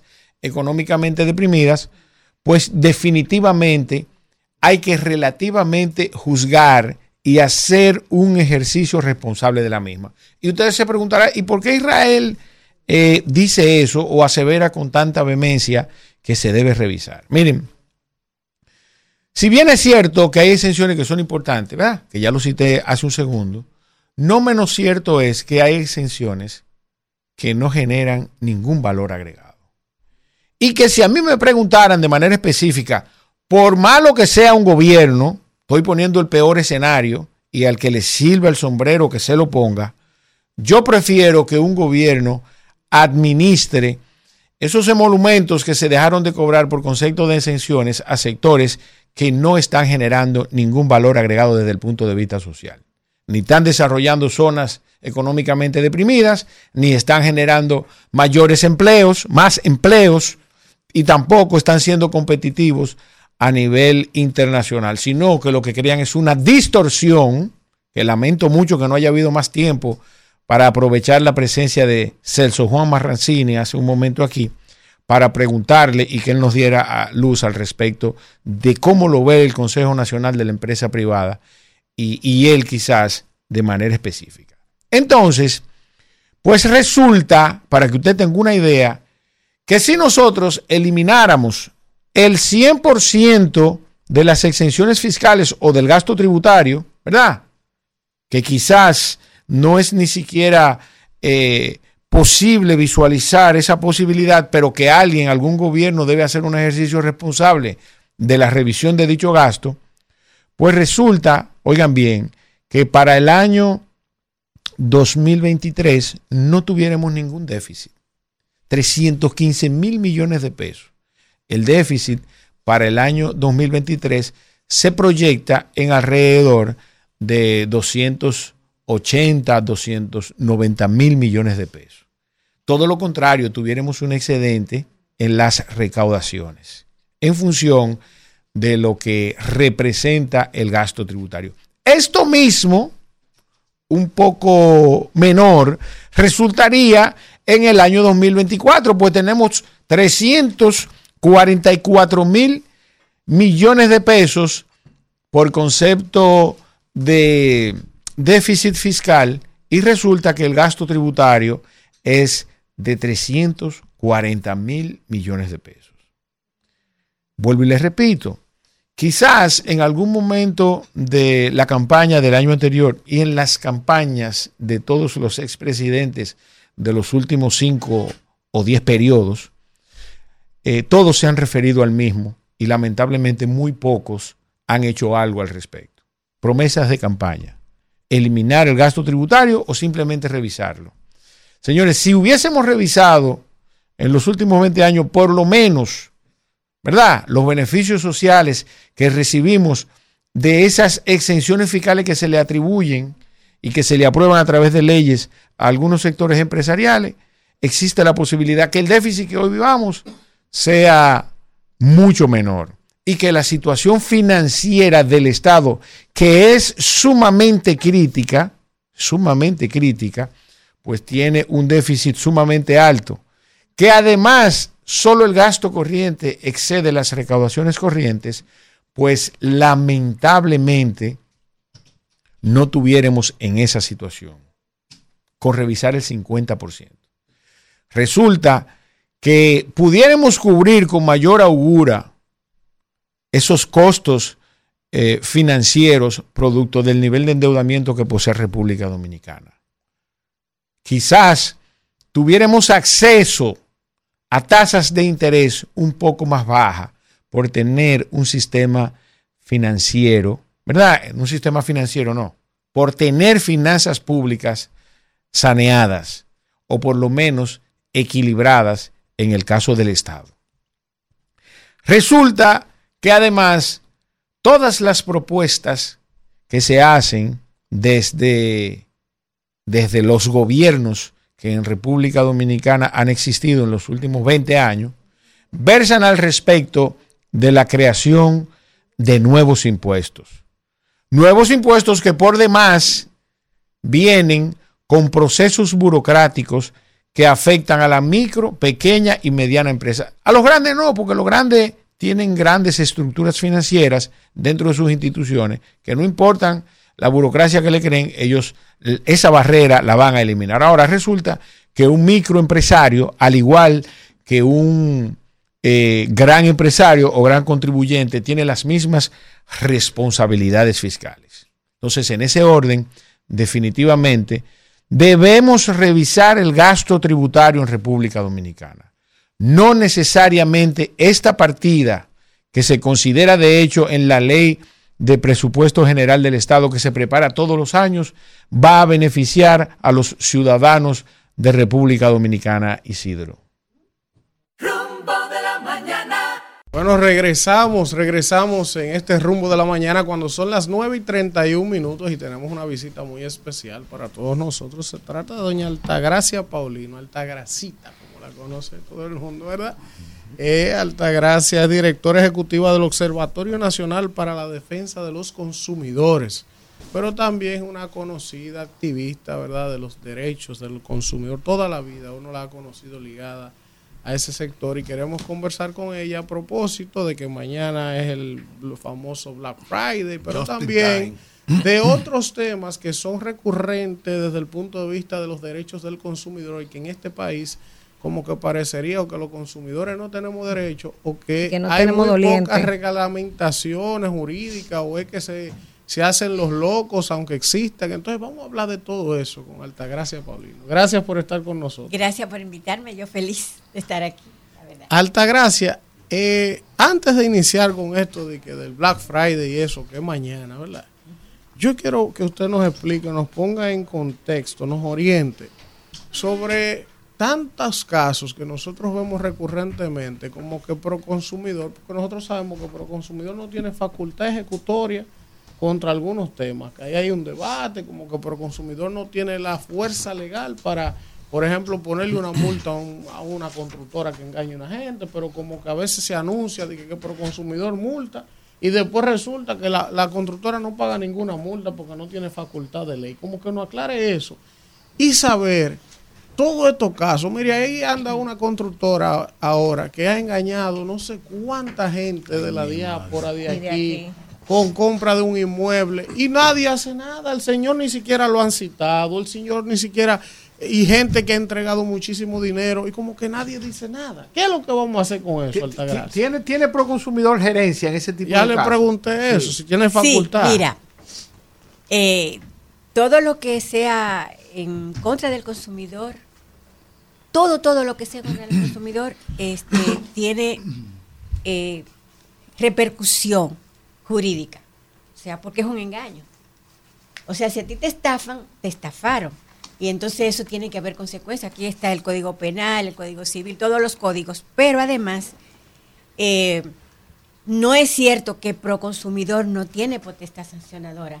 Es un ente de primera instancia administrativa es un organismo de primera instancia donde tú, vas y tienen que resolverte cuando tienes conflicto con, tu relación con el mercado, fundamentalmente. Y hay un artículo de la ley, el, el artículo 2 y el artículo 135 de la ley, y dicen expresamente, ante cualquier duda prevalecerá eh, lo, que es en, en, otro lenguaje el derecho pro reo, que en este caso el derecho del consumidor. Y está referido oigan bien, al tema de los servicios públicos. O sea, ustedes saben que aquí tienen, por ejemplo, las telecomunicaciones tienen a Indotel, eh, la Superintendencia de Electricidad para lo de la electricidad, y aún la ley de proconsumidor dice, si en estas instancias no te resuelven, prevalecerá tu derecho amparado en la ley, en el artículo 2 de la ley y en el artículo 135 de la ley. Ese fue un lío, bueno, porque tiene un carácter supletorio. O sea, la ley del consumidor suple la falla que pueden tener las otras. Eso los jueces no lo han entendido, por ejemplo. Muchos jueces de instancia administrativa, no, el derecho administrativo aquí en ejercicio es casi una cosa nueva. Y entonces mucha, mucha gente no entiende. Aquí hay que formar jueces admini- administrativistas, o sea, que, Sí, sí, sí, sí. que manejen el tema de la administración pública. Necesitamos jueces de esa categoría porque normalmente el juez está formado en otra área aquí. El juez civil, el penal, o sea, Comercial. entonces eh, necesitamos jueces para los tribunales administrativos, para que puedan entender cuando un ciudadano que, está protegido por la constitución, por las leyes y por leyes especiales, eh, eh, le puedan fallar a favor. O sea, eh, yo siempre he dicho que tú para ser justo tienes que ponerte en lugar del otro. Cuando yo estaba en Proconsumidor, una señora tenía una jipeta que tenía como dos meses de uso, una jipeta automática, se le entró agua, yo no sé cómo se le entró agua. Bueno, el caso fue que, que el abogado que estaba en ese momento en, ejerciendo en jurídica falló en contra de la señora. Y le dije, pero ven acá, hace dos meses que ya compró esa jipeta, no le sube los vidrios, entonces tú estás fallando a favor de... Pudo haber sido un defecto de fábrica y el fabricante sí reconoce su, su error. Entonces tú, tú no tenías que fallar en contra de la señora, sino en contra de que le vendió la jipeta que se le dañó a los dos meses. O sea, para, y él decía, si tú compras una jipeta a los dos meses se te ya, una jipeta de casi dos millones de pesos y se te daña a los dos meses, ¿tú quieres que fallen a- en contra tuya? O sea, uno siempre tiene que ponerse en lugar del otro Para ser justo. para, para hacer eso. Entonces sí, Proconsumidor tiene potestad sancionadora, es un, es un organismo de, de primera instancia administrativa y los derechos del consumidor son derechos públicos. Tan sencillo como eso. El tema del control de precios, que esa es la de nunca acabar en este país. Aquí todo el mundo hace lo que le da la gana con la mercancía y le pone el precio que entienda. ¿Cuándo es que vamos a poder eh, por fin meterle mano a eso? Eh, yo sentía que habíamos avanzado un poco, pero como que siento como que, que se retrocedió con el tema de control de precios. Bueno, es- resulta que con el advenimiento del libre comercio, el libre mercado, la apertura de los mercados y eso, los controles de precios desaparecieron. Y se dio espacio a la ley de oferta y demanda, que es una ley no escrita. Pero si hay mucho producto, la cosa bajan. Si hay poco, la... la, la A veces. la, la Se supone, ¿verdad? Sí, sí, sí, debe- deber ser. ciertamente. si tú te das cuenta, por ejemplo, en septiembre, final de agosto y septiembre, los aguacates bajaron un poquito, los aguacates criollos. Y presionaron a los, a los otros aguacates porque había. Pero inmediatamente se acaba, vuelve otra vez. O sea, eso es para ponerte un ejemplo simple. Eh, si hay muchísimas cosas que tú no quieres, bueno, vamos a hablar del, del Black Friday porque, porque ten- es una carga fuerte de, de eso, ¿no? Sí. Entonces, eh, si hay mucha oferta, eh, los precios bajan, se tienden a, o por lo menos, estabilizarse. Aquí, aquí lo que sube no baja, pero ni modo. Yo siempre he dicho que los precios que subieron eh, actualmente no tienen ninguna posibilidad de volver a ser nunca lo que eran. Miren, yo me casé en el 77. Mm. ¿Tú sabes cuánto costaba una libra de pollo? 25 centavos Ay, cuando Dios. yo me Ay, casé. Dios ¿Tú sabes cuánto costaba un litro de leche? 10 centavos. ¿Y tú sabes cuánto costaba un sobrecito de café? Un centavo. Y después lo subieron a dos centavos y eso ¿Y a- fue una revolución. ¿Y a cómo estaba el dólar ahí? A la par. Estaba a la par. no, en esa estaba- época, estaba a la es, tal vez, tal vez tú, tú- tú con un dólar, te- tal vez te daban cinco centavos, un centavo, pero es, era a la par, realmente. Víctor. Pero, pero hemos tenido pollo a 25 centavos, nunca. Al contrario. O sea, lo que yo le quiero decir que lo que la economía se mueve así, o sea, lo que sube difícilmente vuelve Había a- una campaña a caer. suben, suben, si baja, baja. Eso no, no nunca ha No, sido real. No, nunca que ha sido real. Eh, no, pero nunca ha sido real ni ahí. Tanta gracia. Privilegio tenerla. Le Gracias. sigo desde de pequeñito. Ay, sí, qué bueno. En su programa, para Ay, mí era Con marcado. Con el consumidor. Eh, sí, no, no, no, marcado. Y que sigue su hijo ahí. Claro. Y que también lo sigo. Sí. Y, o sea, que yo sé que usted es muy institucionalista, estamos en medio de lo de Black Friday, ese tipo de cosas, pero no puedo dejar pasar la oportunidad, porque creo que he sido el único que ha señalado lo siguiente. El artículo 30 de la ley pro consumidor, en su literal D, es muy explícito de las competencias para ser incumbente en esa institución. ¿Usted cree que se está violando la ley teniendo a alguien que es dirigente activo del Partido Reformista, que aspira a la presidencia de ese partido, que sale en todos lados en temas de campañas políticas? Eso no es una violación burda, algo que ha sido tan siempre ecuánime al momento de elegir al incumbente de esa institución. Se violó la ley cuando lo nombraron, pero eh, hay una decisión del Tribunal Constitucional reciente que lo valida, porque parece ser que se, ah, tú sabes que con una coma y con una palabra aquí se cambia se cambia el concepto de algo. Por ejemplo, la ley dice que no debe ser dirigente político, porque políticos somos todos. Sí. Entonces el tribunal, Dirigente. el tribunal falla a favor de que tú tienes derecho a tener militancia política. Claro, porque es un derecho. Y es un derecho, es verdad. Pero, como digo, pudo haber una coma o algo y se confundieron los, los jueces. Porque la ley dice muy precisa, dirigente. Dirigente, y Dirigente hasta miembro de la. Fuerza Armada. O sea, no es solo dirigente político. Hay una categoría de funciones que no deben ser. Pero ya el tribunal falló, o sea, que si tú puedes ser presidente del partido y puedes ser presidente de, de, de, de Proconsumidor. Yo la verdad es, miren, Un retroceso. más, yo ejercí el periodismo casi toda mi vida. Fui Sí. reportera 11 años en Teleantilla.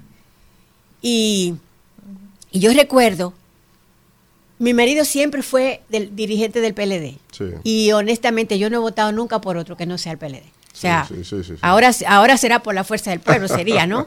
Así es. Pero yo siempre me cuidé en mi ejercicio profesional de no mostrar la enagua. O sea, yo fui, es más, le voy a contar algo. A mí, yo cobraba lo que hice y lo 30. Y yendo, a, a mí, me, yo era la reportera de Peña Gómez. Ujú. Y yo quise mucho al doctor Peña Gómez porque me distinguió mucho y fue muy respetuoso conmigo. Y en una manifestación, en una marcha de esa que él hacía en la zona, por ahí, por el Sánchez Atala, a mí me cogieron mi dinero, acabadito de cobrar, todo mi dinero. Caramba. O sea, me robaron un carterista, pero yo me puse a pensar, ¿son los PRDistas carteristas? No había un carterista dentro de ellos. Exacto. Yo no puedo decir que me robaron porque eran unos No, ladrones de los. PRDistas. O sea, Obviamente. yo no hice eso nunca, ni lo haré, porque primero yo tengo que quererme a mí misma y respetarme a mí misma para generar respeto. Entonces, eh, yo en ese sentido, este, todo el mundo sabe por quién yo voto y lo dije, pero yo no ando haciendo caravana ni nada de eso porque quiero mantenerme distante viendo las cosas y tener la posibilidad de ejercer la libertad de criticar las cosas que veo malas.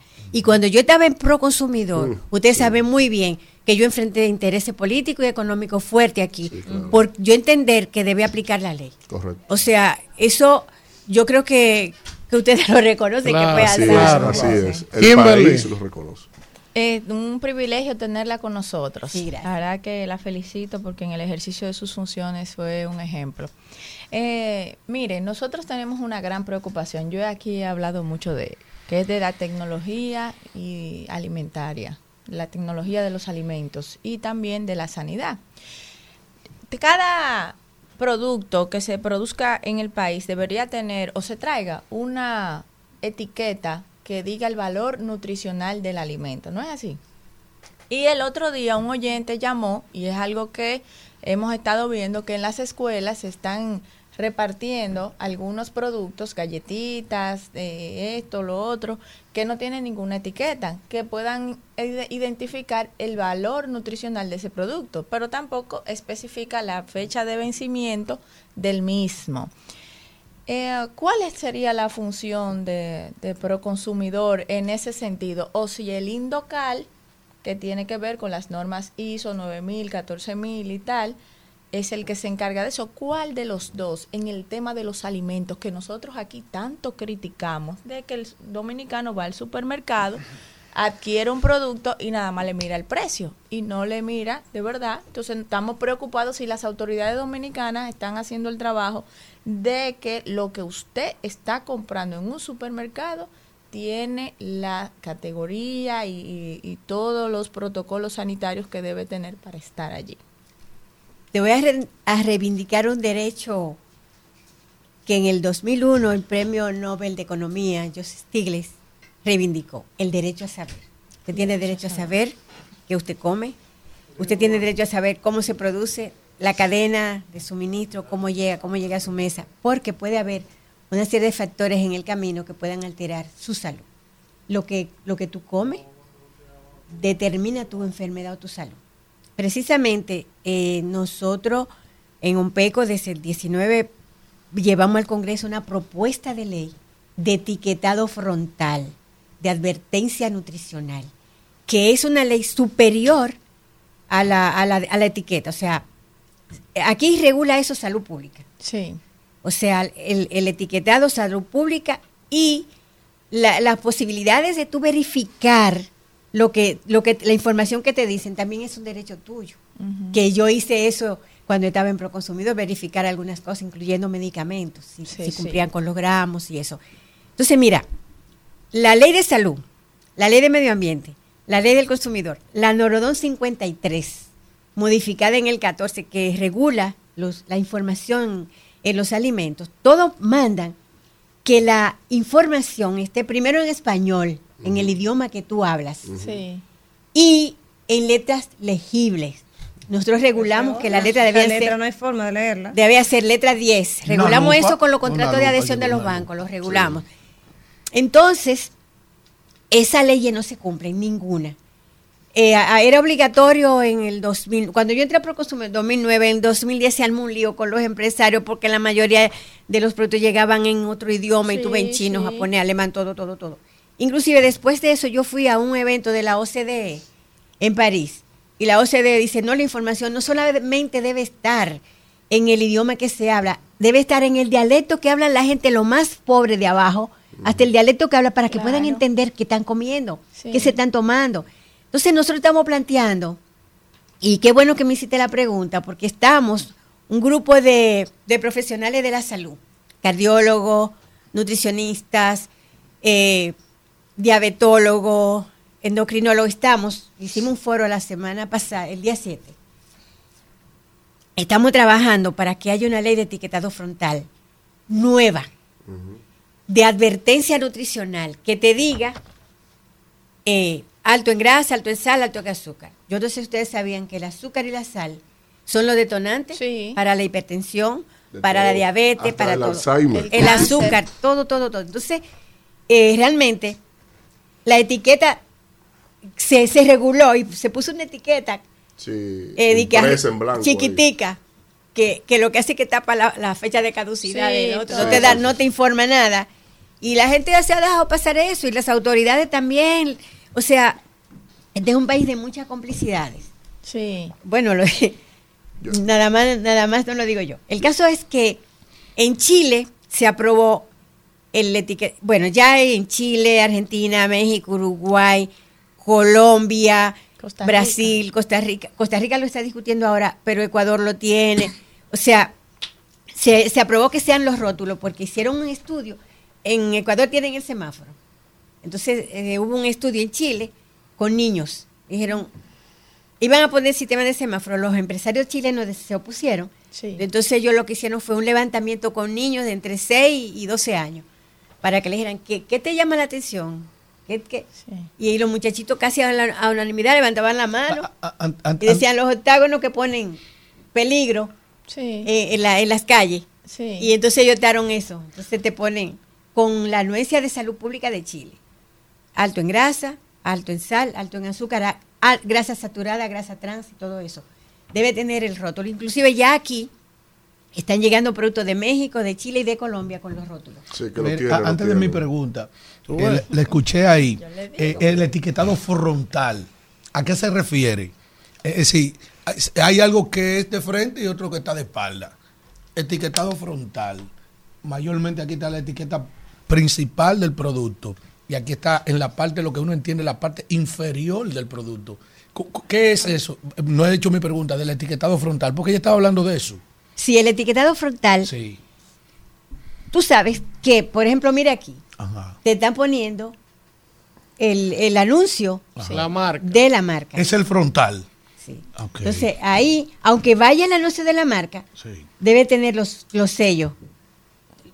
Cuatro, cinco, los sellos que sean. Alto en grasa, alto en sal, alto en grasa. Al, frente, ahí Al mismo. frente Sí, ahí mismo. Está la marca. Toma la decisión de, Debe cons- tener de los comprarlo o no. Ah, Debe tenerlo. Excelente. Mire, Que tú no tengas que voltear el producto. No. para ver la Entonces, composición o ese otra, la- la- los también. ingredientes, ese sistema en letras que tú no puedes leer es engañosa. Ay, Sí. caramba. Doña Altagrasita, de cariño le dicen.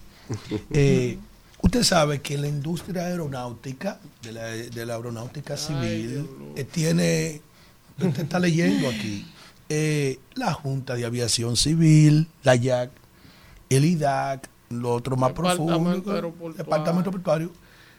Aquí hay una queja permanente sobre una línea aérea que ya lo único que le hace falta es defecar encima de los El dominicanos. toile. Con toy toile, los dominicanos. Cuando ellos le den al, al botoncito, lo que va, a ser los dominicanos. Y en la línea JetBlue, vamos a hablar las cosas como son. Eso no es competencia de Proconsumidor. Porque mire, lo que ha aguantado parte de los dominicanos, por ejemplo, este mismo año, lo que ya la gente no se acuerda porque han pasado unos días que tenemos como paz, porque tenemos que ser sinceros. Proconsumidor no interviene en esos abusos permanentes que ha generado esa, esa, esa, esa compañía, esa aerolínea, de retardo, de posposición, de muchísima diablura, que creo que es de conocimiento suyo, porque es de dominio público. No, no juega un papel pro consumidor ahí, sancionador, de advertencia, algo. Es decir, pro, pro consumidor no entra ahí. Tengo entendido que ellos, ellos, ellos asumieron algunas acciones. Tengo entendido que sí. Por lo menos el director eh, en algún sitio lo anunció. Que, a- que han... Pero que si es facultad, que si tiene Sí, sí, sí, sí, facultad sí, sí, sí, sí. para intervenir en esos abusos. Sí la tiene, sí la tiene. De hecho, cuando yo estaba en, en Proconsumidor, hubo un una varias, varias quejas de, de una, un, un- un colega de nosotros. eh, llegó cuando ya estaban cerrando la puerta del avión, no lo dejaron entrar. Y entonces no le querían devolver su pasaje. Y, y echamos el pleito y lo ganamos, tuvieron que devolvérselo. Y fue en Proconsumidor. tuvieron que devolverle su aérea, pasaje. sí. sí. Una línea aérea de Europa. Altagracia, antes de irnos ya, que tenemos que ir ce- cerrando por razones de tiempo, yo quiero Friday. preguntarle un caso que está ocurriendo mucho en este país y que quizá la gente común no se entera, pero es una práctica diaria y habitual y nadie habla de eso. Entonces yo quiero aprovechar que usted está aquí. Mire. Aquí hay una práctica normalizada. Y le voy a poner un ejemplo. Usted es un empresario, un comerciante, un trabajador de ingreso medio y decide que está cansado de estar pagando mecánico, carro usado que le dan tormento y decide hacer un lío para meterse en un carro nuevo, con los préstamos con la tasa más barata. ¿Qué ocurre? Usted va a un concesionario a comprar un carro cero kilómetros. Pero ese carro alta grasita tiene mucha demanda en el mercado y se agota que no tiene en stock, aunque usted vaya con todo el dinero para comprarlo. Oiga esto. Entonces, un concesionario le pide a usted que se ponga en una lista de espera. Usted se pone en una lista de espera de que para esperar que el fabricante lo haga. Pero hay que dar unos cuartos adelante. Mil, hay que dar un dinero, pero es mínimo con relación al valor del vehículo. Como para separarlo, ¿verdad? Entonces usted espera en esa lista de que un número hasta que el concesionario lo traiga. Pero ocurre que ese vehículo que usted quiere, cero kilómetros, que usted tuvo que ir a la casa oficial que lo trae y ponerse en una lista de espera, ¿verdad? Porque no hay. Cuesta en el mercado 80 mil dólares, por yo decirle un número, del año, cero kilómetros. Pero entonces hay unos dealers en la calle no autorizados que le venden ese carro que usted quiere, cero kilómetros, el que la casa no tiene, en 120 mil dólares. Porque ellos lo tienen. tú Porque sí, ellos no. lo tienen y la casa no lo tiene. Porque ellos se metieron en la misma lista de espera suya como cliente. Oye esto. Entonces yo pregunto, eso no es una estafa, que es un producto que tiene un valor en el mercado, que viene para venderse mundial. en un monto. La gente especula así de manera olímpica, un millón de pesos más, y nadie regula eso. Eso, Sí, eso es un asunto de procompetencia. ok. Procompetencia podría estar interviniendo en eso.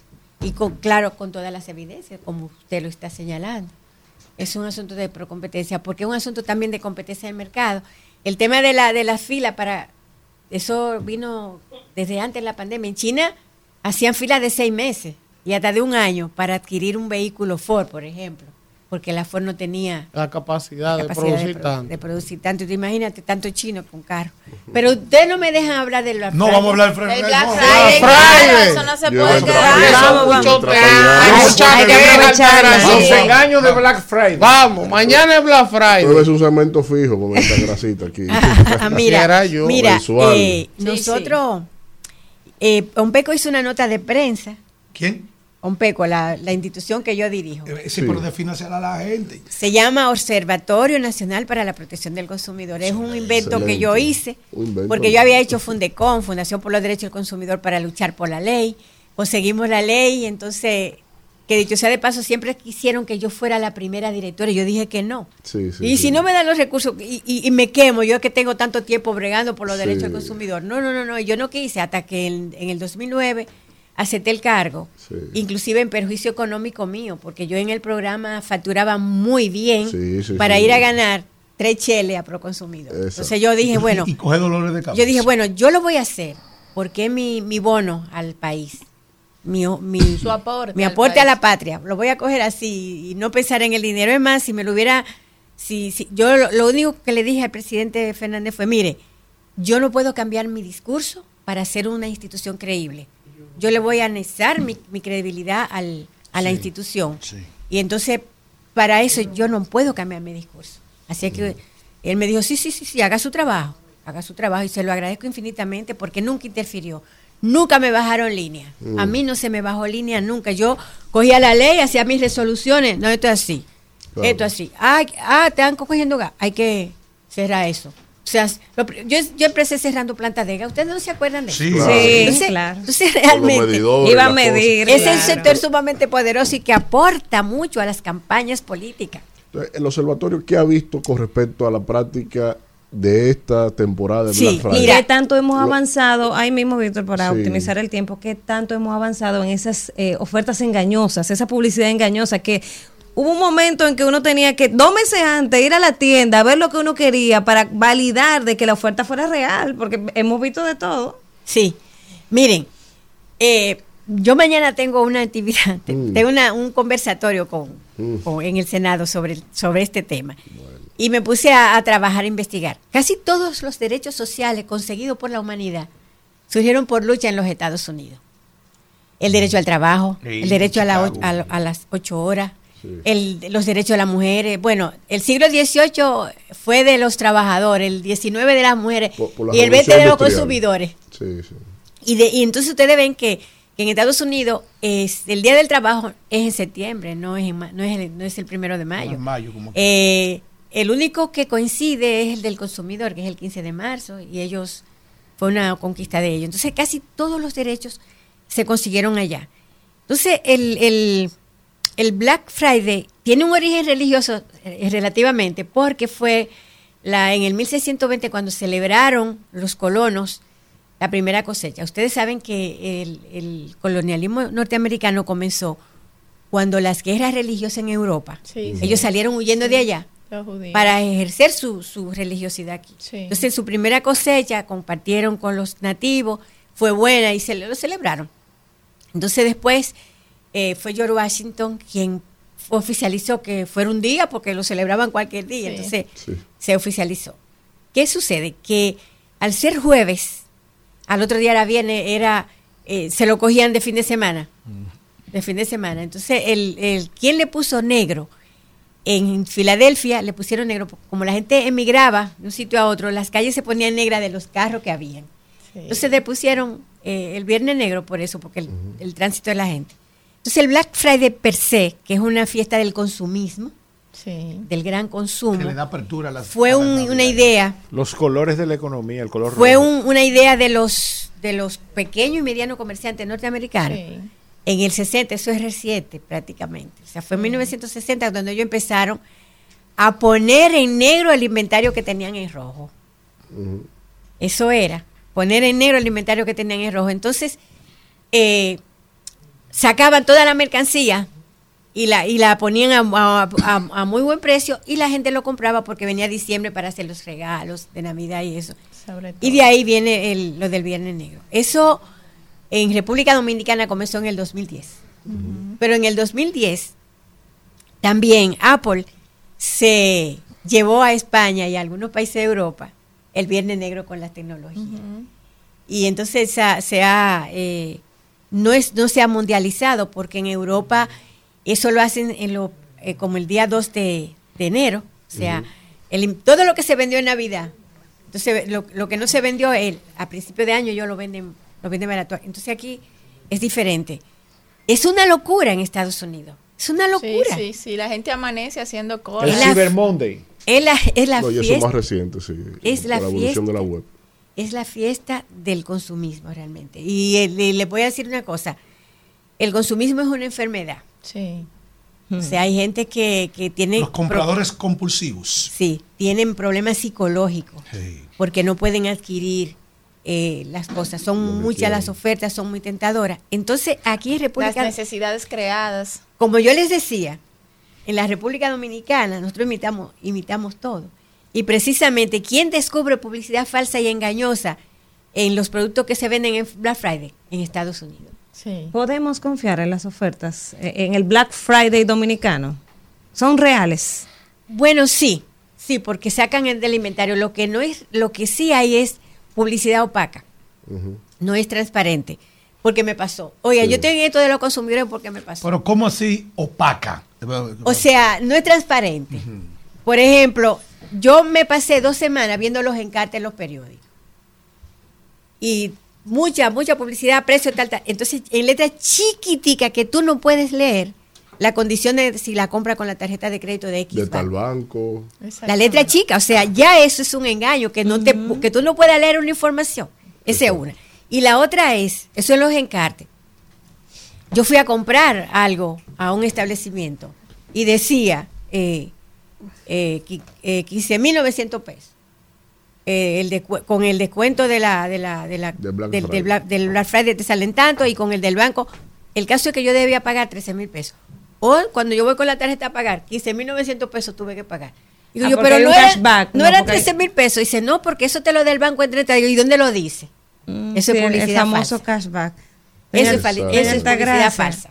De verdad que es un placer conversar con usted. Tantos temas de interés. Sí, Deberíamos de, de, como Hay dice. Víctor, un segmento para hablar de Sí, tantos porque- temas que son de interés colectivo. Y hay Pero- empoderamiento de sí, que no- exactamente. con sus derechos, circunstancias. Pero Una- estos no, para finalizar. No, no, no, estos oye, micrófonos son suyos, Oye, ¿cómo no es? faltan documentarios. Sí, no, no. sí, no. Ella. Gracias, no, gracias, alta pero- gracias, Paulino. Breve, breve, oiga. Alfredo, El de allá es de verdad y el de aquí es carabelita. Y ella el dijo que Friday. No. ella dijo que no. No, no. No, se enchichador. No, aquí, aquí se ha avanzado un poco. O sea, Hemos la existencia del consumidor ha permitido Sí. que sea más transparente la cosa. O sea, eh, lo que tiene que ver es, fíjate, eh, en eso.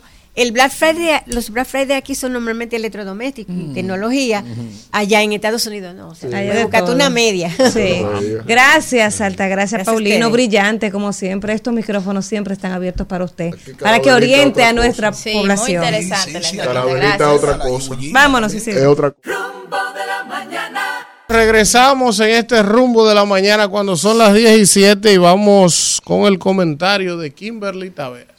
Sí, buenos días. Gracias, Elvin Castillo, por otra oportunidad aquí en esta importantísima plataforma El Rumbo de la Mañana desde RCC Media. Señores, mire, estuvimos hablando con dice, don Juan Marrancini, ¿verdad? Celso Juan Marrancini y otros actores y todos convergemos en lo mismo. A veces uno se siente eh, que viene a repetir prácticamente los mismos males, los mismos problemas de todos los días.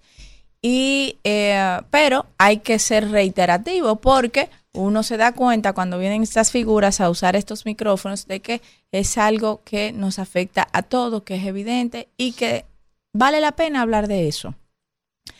Nosotros estuvimos viendo los daños ocasionados por la tormenta y decía el ministro Limber Cruz que solamente en agricultura hay más de 4 mil millones de pesos. Y asimismo veíamos cómo también el sector turismo se quejaba en una, un foro, una convención que tuvieron ayer y decían que hace falta una mano de obra más preparada, más competitivo, un personal que pueda brindar un mejor servicio para dar abasto al crecimiento y al auge que está teniendo este sector, el sector turismo. Pero hace un ratito también veíamos cómo eh, eh, una persona que tiene tanta experiencia en esa área y sobre todo el CONEP, pues habla de la necesidad de aumentar la calidad en la educación y de producir competencias para poder aprovechar ese crecimiento económico que estamos teniendo y también nuestra ubicación geográfica para que la, la instalación de varias empresas eh, se pueda hacer en el país y que ese buen clima de negocios, esa paz social se aproveche. Y yo veía también otra noticia importantísima y es el hecho, ¿verdad? Como yo digo que es la madre de todos los males, la educación, es el hecho de que estamos dejando pasar desapercibido en medio de toda esta tragedia que hemos vivido el fin de semana pasado, es el tema de los estudiantes que han sido afectados. La Asociación Dominicana de Profesores, ADP, está haciendo un levantamiento de cuántos estudiantes han perdido sus útiles escolares, sus uniformes, eh, durante estas inundaciones que han ocurrido durante el fin de semana. Ayer que se reanudó la docencia de todo el sistema educativo nacional, sobre todo en las escuelas públicas que estaban revisándola para ver si habían sufrido algún daño en las estructuras y también porque algunas estaban siendo utilizadas como albergue, ya las familias volvieron hacia sus hogares y salieron de las escuelas o fueron desplazados a otros centros de albergue. Pero estas familias que no han enviado a sus hijos a la escuela, que hubo una ausencia de un 15%, ya la ADP va por más de 620 niños que perdieron absolutamente todos sus útiles escolares. Y uno, cuando habla de estas cosas, el que no tiene la necesidad, el que no tiene la carencia, lo ve como populismo y no entiende que si no apostamos a la educación y si no resolvemos problemas como este, que llevan a la deserción de los estudiantes, que es uno de los problemas que estamos enfrentando luego de la pandemia, por eso esa estimulación que ha hecho el gobierno con, con los constantes apoyos que le ha dado a la familia para que esa, esos casi 400 mil estudiantes que se perdieron en la pandemia por deserción vuelvan y que de eso solamente se ha podido recuperar 270 mil estudiantes. Y ahora, con esta nueva situación, el 15% ayer faltó. Y la ADP que ha hecho este levantamiento, que ha iniciado a hacerlo, ha dicho que los maestros también que han sido afectados por las inundaciones, de, eh, donde han afectado más de 10 provincias en el país, los maestros y los directores están haciendo contribuciones personales a estos estudiantes para que no pierdan la docencia, para que no se atrasen y peor aún, para que no vayan a desertar por las pérdidas de sus útiles escolares con este año escolar que ya casi está finalizando su primer semestre. Yo quiero hacer un llamado al presidente de la República y espero que esos desalmados que entienden que todo es populismo sepan que realmente todos los sectores de poder de este país convergen en la misma sombrilla y es que hay que mejorar la calidad de educación, hay que mejorar las competencias, generar competencias y esto se hace sobre todo garantizando el derecho a la educación de los dominicanos y dominicanas. Y ahora mismo, garantizar ese derecho implica invertir nuevamente en otro bono escolar para las familias que perdieron todo, incluyendo los niños que son estudiantes, que están en una edad escolar, que asisten a la escuela, perdieron sus útiles escolares y que eso puede provocar el retraso de esos niños en su año escolar, más aún la deserción de los mismos. Entonces hago un llamado al presidente de la República, al Ministerio de Educación, a todos los organismos, supérate, su directora Gloria Reyes, que es de nuestra demarcación, a que puedan estudiar la posibilidad de otorgar con ese levantamiento que está haciendo la ADP a los niños, a los estudiantes que han perdido sus útiles escolares un nuevo bono escolar para poder promover e, promover e incentivar el regreso a clase de esos niños y niñas. Si tenemos que mejorar la calidad de la educación, si estamos hablando y promoviendo ese discurso, es necesario que no veamos esto como populismo, sino que lo veamos como una respuesta oportuna del Estado dominicano a garantizar un derecho básico que tienen nuestros niñas y niñas, que es el derecho a la educación. Gracias, Isidro. Bien, bien, 10, 15 minutos. Continuamos en este rumbo de la mañana y vamos a continuar con los comentarios. Y es el turno. Sí, hombre, caramba. El bestseller de este espacio. Qué va, el Eh, bestseller. el- Oh, Dios mío. El, el príncipe de Galilea. Del pueblo de Galilea. Le llaman algunos. Sí. Y otros le llamamos el Hidalgo y Muchas gracias. No merezco tanto. Alfredo de la Cruz. No merezco tanto, no merezco tanto. Señores, gracias por el favor de su sintonía. Hoy arribamos a ju- al jueves, ¿verdad? Al jueves 23 de noviembre del año 2023. Oye, eso, Víctor. 23 del 23. 23, jueves 23 Así es. del año 2023. Correctamente. Es decir, que al, al año, al mes le quedan siete días. Siete días. Sí, porque noviembre de 30, De 30. para que diciembre sea de 31. Correcto. No tendría esa esencia del 31.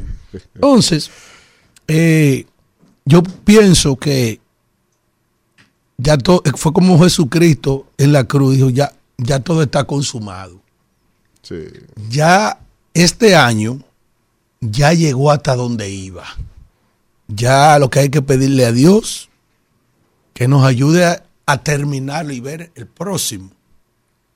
Yo pudiera decir que lejos de lo que se esperaba, luego de la salida de la pandemia, a finales del año 2021 y el 22, tú sabes qué, en la, yo he hablado mucho de lo que es la descontextualización de lo que es el Estado en esta, que yo pudiera calificar esta triste experiencia, este triste ensayo de gobierno con un presidente economista.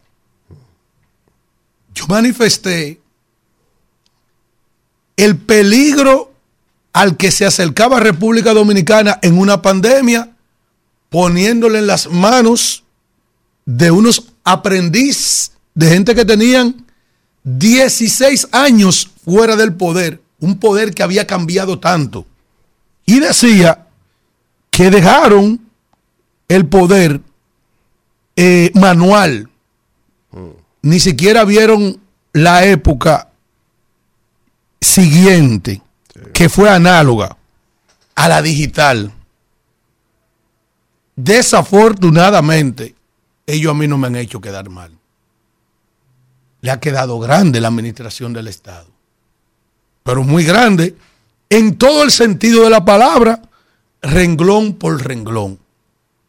Entonces, a esas deficiencias administrativas de ellos y su gente, y una muestra de eso es, vean cómo hay instituciones, como hay personas de este gobierno que tiene que manejar dos instituciones, en un gobierno que se ha caracterizado por estar frisado.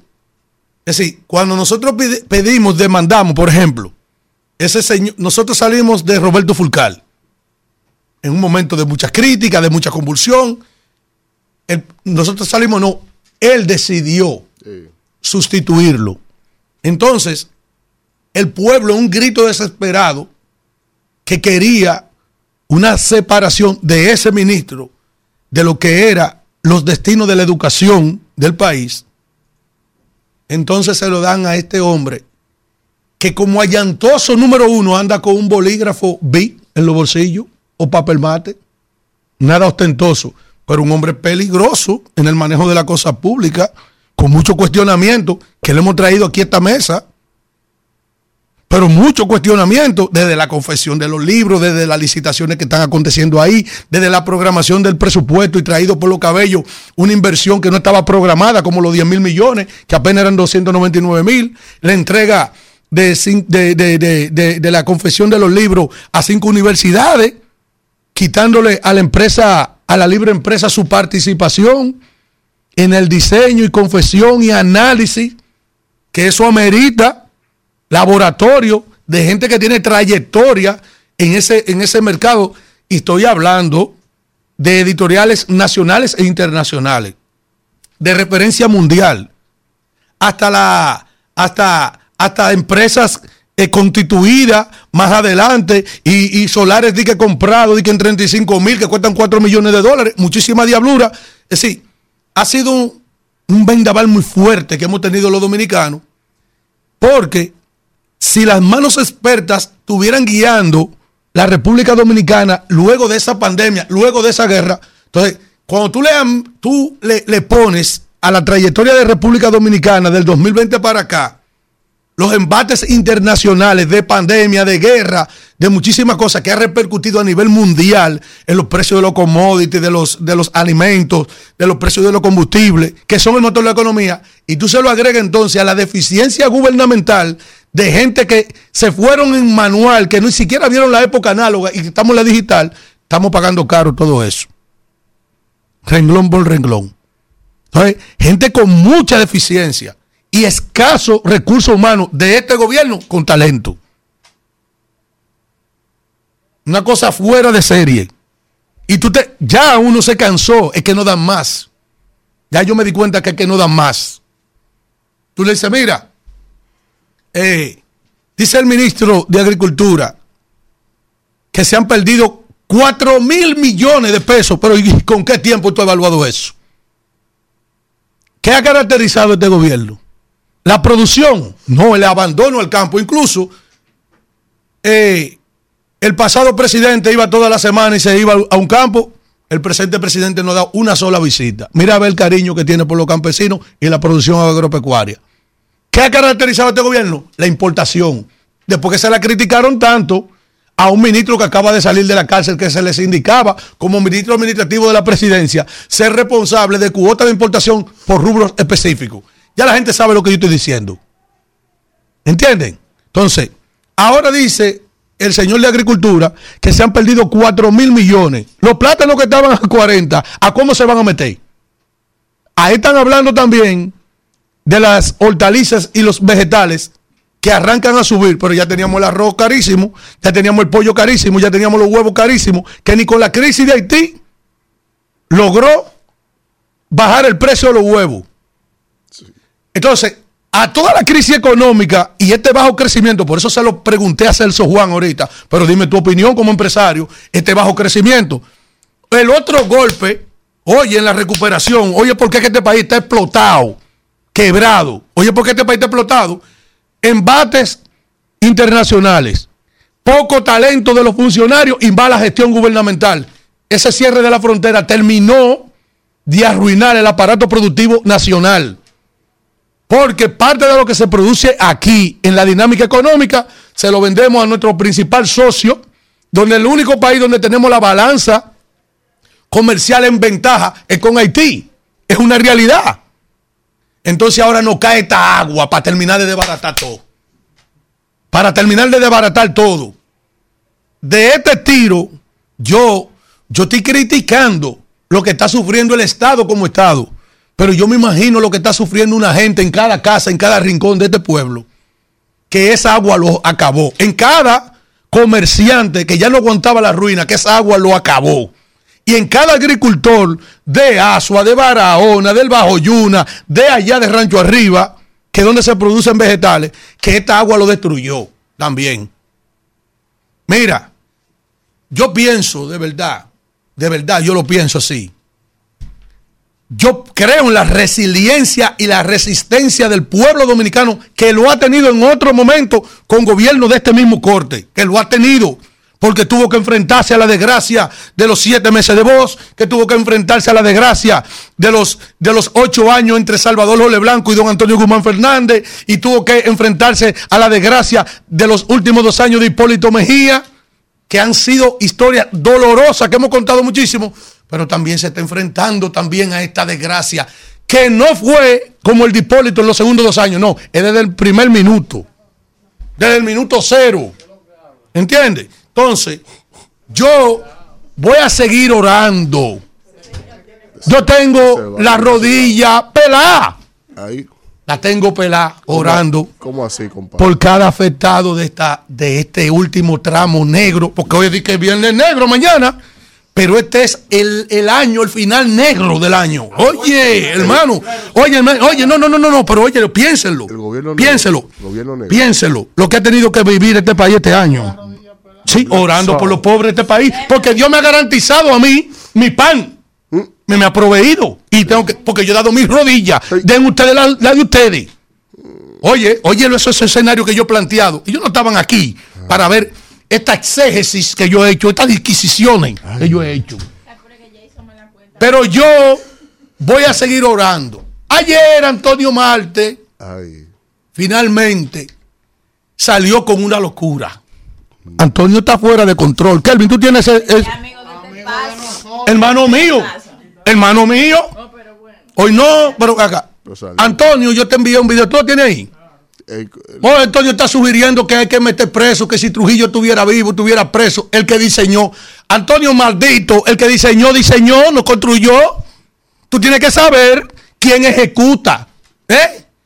Ahora bien, tú tienes que saber quién está también en responsabilidad de garantizar con Z y R al final el mantenimiento de eso. Tú tienes el video ahí primero, Kelvin, del agua que se está derramando. Miren eso, miren, miren eso, país, miren, quienes me están escuchando. Usted ve esa agua, esa agua fue la que abrió esa losa. Arriba. Pero tú sabes por qué esa agua abrió esa losa. Porque no tenía para Drenaje. dónde salir. Porque dicen del problema de, de drenaje. Lo está diciendo un mercadólogo, no un ingeniero estructuralista. Esa agua no tenía por dónde salir ese baño de agua y ese es el que abre la losa. Porque el drenaje no funcionó. ¿Cuánto tiempo tenía funcionando el drenaje? Entonces, hay un señor que fue quien diseñó. ¿Cómo tú vas a decir, Antonio, que ese hombre hay que meterlo preso? Vamos a escuchar a Antonio ahora. Vamos a escuchar a Antonio. La vida que se perdieron ahí de seres humanos que no tenían ninguna culpa de que un ingeniero contrató. Yo recuerdo que cuando Trujillo se hacía una obra y si la obra se caía, cogían la casa los ingenieros. Ahora, ¿qué es la consecuencia? Debían estar presos ya los ingenieros que lo hicieron. Entonces. Antonio, no, Antonio, no es así. Aquí hay una responsabilidad compartida. Antonio, eso no es así, ¿no? ¡Oh! Y el mantenimiento de esa obra. Ese baño de agua fue que tenía antes por dónde salir, esta vez no tuvo por dónde salir, fue que abrió esa losa. La gente lo sabe eso. Osiri, tú lo sabes. Osiri, mi hermano, tú lo sabes. Geólogo, todólogo. Profesor, ¿quién es que va a disfrutar el Viernes Negro? ¿Es verdad que, que la gurrupela es la que más gata? El Viernes Negro. Claro, porque la El gurrupela no tiene conciencia. El tiempo. Y gasta hasta lo que no necesita. En la gurupela. Claro. Feliz viernes negro para la gurrupela. Vamos. Rumbo de la mañana.